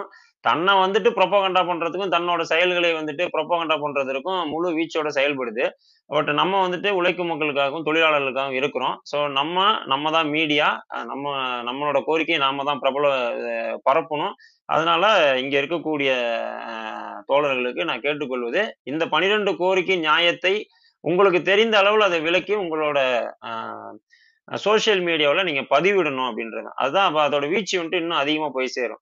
ஏன் சொல்கிறேன் அப்படின்னா இப்படியாப்பட்ட ஒரு வேலை நிறுத்தம் என்பது வருஷ வருஷம் நடந்துட்டு இருந்தாலும் யங்கர் ஜென்ரேஷனுக்கு இன்னும் போய் சேரல. ஸோ அது போய் சேரணும் அப்படின்னா நிச்சயமாக அது சோஷியல் மீடியானால தான் முடியும் அப்படின்றது தான் கே கேட்டுக்கிறேன் தோழர். மற்றபடி வேற நன்றி. அது ஜனவரி பத்தொன்பது தொடர். நாகூரான் அப்படின்னு சொல்லிட்டு இன்னும் ரெண்டு பேர். எல்லாம் மூணு பேர் சேர்ந்து அந்த நினைவு தினம் கொண்டாடுவோம். ஆ ஓகே ஓகே ஓகே ஆ கரெக்டு தான் தோழர் ஓகே அஞ்சான் ஆயிரத்தி தொள்ளாயிரத்தி எண்பத்தி ரெண்டு அது.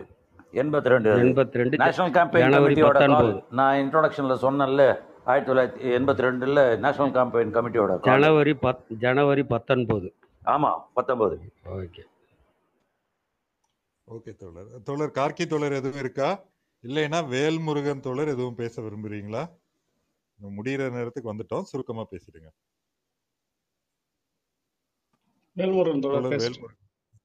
ஆ ஓகே. அவரு டிஸ்கனெக்ட் ஆயிட்டாரு.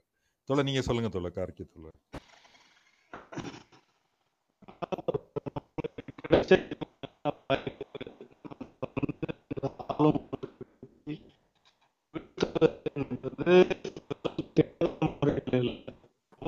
பிரேக் ஆகுது தொடர் உங்க வாய்ஸ் ரொம்ப நீங்க ஆகுது தோழர். பேசுறது சரியா கேட்கல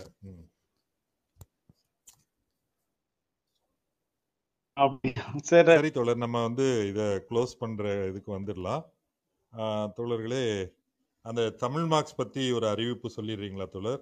ஃப்ரெட் தோழர் நீங்க பேசுறீங்களா? ஓகே தோழர்.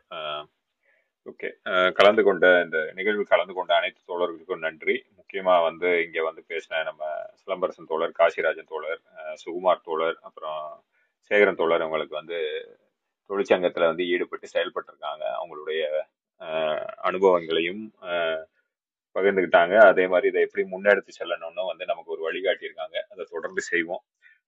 தமிழ் மார்க்ஸ் அப்படிங்கிறது வந்து இந்த ஹவுஸோட இது பாத்தீங்கன்னா தமிழ் மார்க்ஸ் தமிழ் மார்க்ஸ்ங்கிறது வந்து நாங்க ஒரு குழுவா சேர்ந்து அதாவது வாலண்டியர்ஸ் குழுவா சேர்ந்து இதை ஒரு முன்னெடுப்பை கிட்டத்தட்ட ஒரு ஒரு வருஷமா நடத்திட்டு இருக்கோம் தோழர்.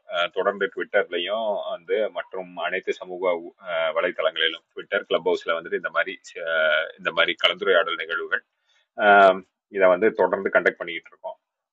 இதோடைய குறிக்கோள் என்ன அப்படின்னா வந்து முக்கியமாக இந்த உழைக்கும் வர்க்கத்தினுடைய நலன்களையும் உழைக்கும் வர்க்கத்தினுடைய உரிமைகளையும் கேட்டு பெறுவது இல்லை கோருவது அதற்கு உண்டான விழிப்புணர்வை ஏற்படுத்துவது அது மட்டும் இல்லாம இதற்காக தொடர்ந்து வந்து மாசிய நூல்களை படிப்பது அது மட்டும் இல்லாம மாசிய நூல்கள் பொதுவுடைமை நூல்கள் மாசிய தத்துவம் சித்தாந்தங்கள் இது பற்றிய தொடர்புடைய கலந்துரையாடல்கள் விவாதம் இந்த மாதிரி தொடர்ந்து எடுத்துட்டு போயிட்டு இருக்கோம் நீங்க இதுல இருக்க பல தோழர்களை நீங்க பார்த்துருப்பீங்க வந்து கலந்து பேசிக்கிட்டு இருக்காங்க. அதோட மூலதனம் வாசிப்பு குழுவோடையும் இணைந்து வந்து செயல்பட்டு இருக்கோம் தோழர்.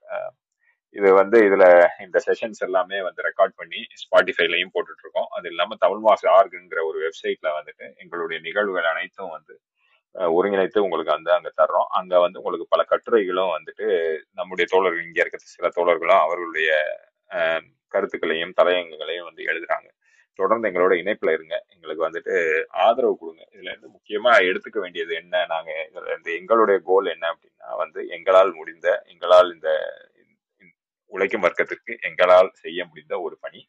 உழைப்பாளர்களாக உழைப்பாளர்களாக எங்களால் வந்து உழைக்கும் வர்க்கத்திற்கு ஒரு சின்ன கான்ட்ரிபியூஷன் இதுதான் வந்து இந்த எங்களுடைய குழுவுடைய ஒரு எய்ம் ஒரு கோல் ஸோ இந்த ஹவுஸ் ஃபாலோ பண்ணிக்கங்க தோழர். அதே மாதிரி ட்விட்டர் ஸ்பேசஸ்லையும் வந்து எங்களை ஃபாலோ பண்ணுங்க. வென- புதன்கிழமை இல்லாமல் மற்ற நாளில் வந்து தினமும் இரவு எட்டு மணிக்கு வந்து தொடர்ந்து ட்விட்டர் ஸ்பேசஸ் நடத்திட்டு இருக்கோம். அதுலேயும் வந்து கலந்துங்க தோழர். நன்றி வணக்கம்.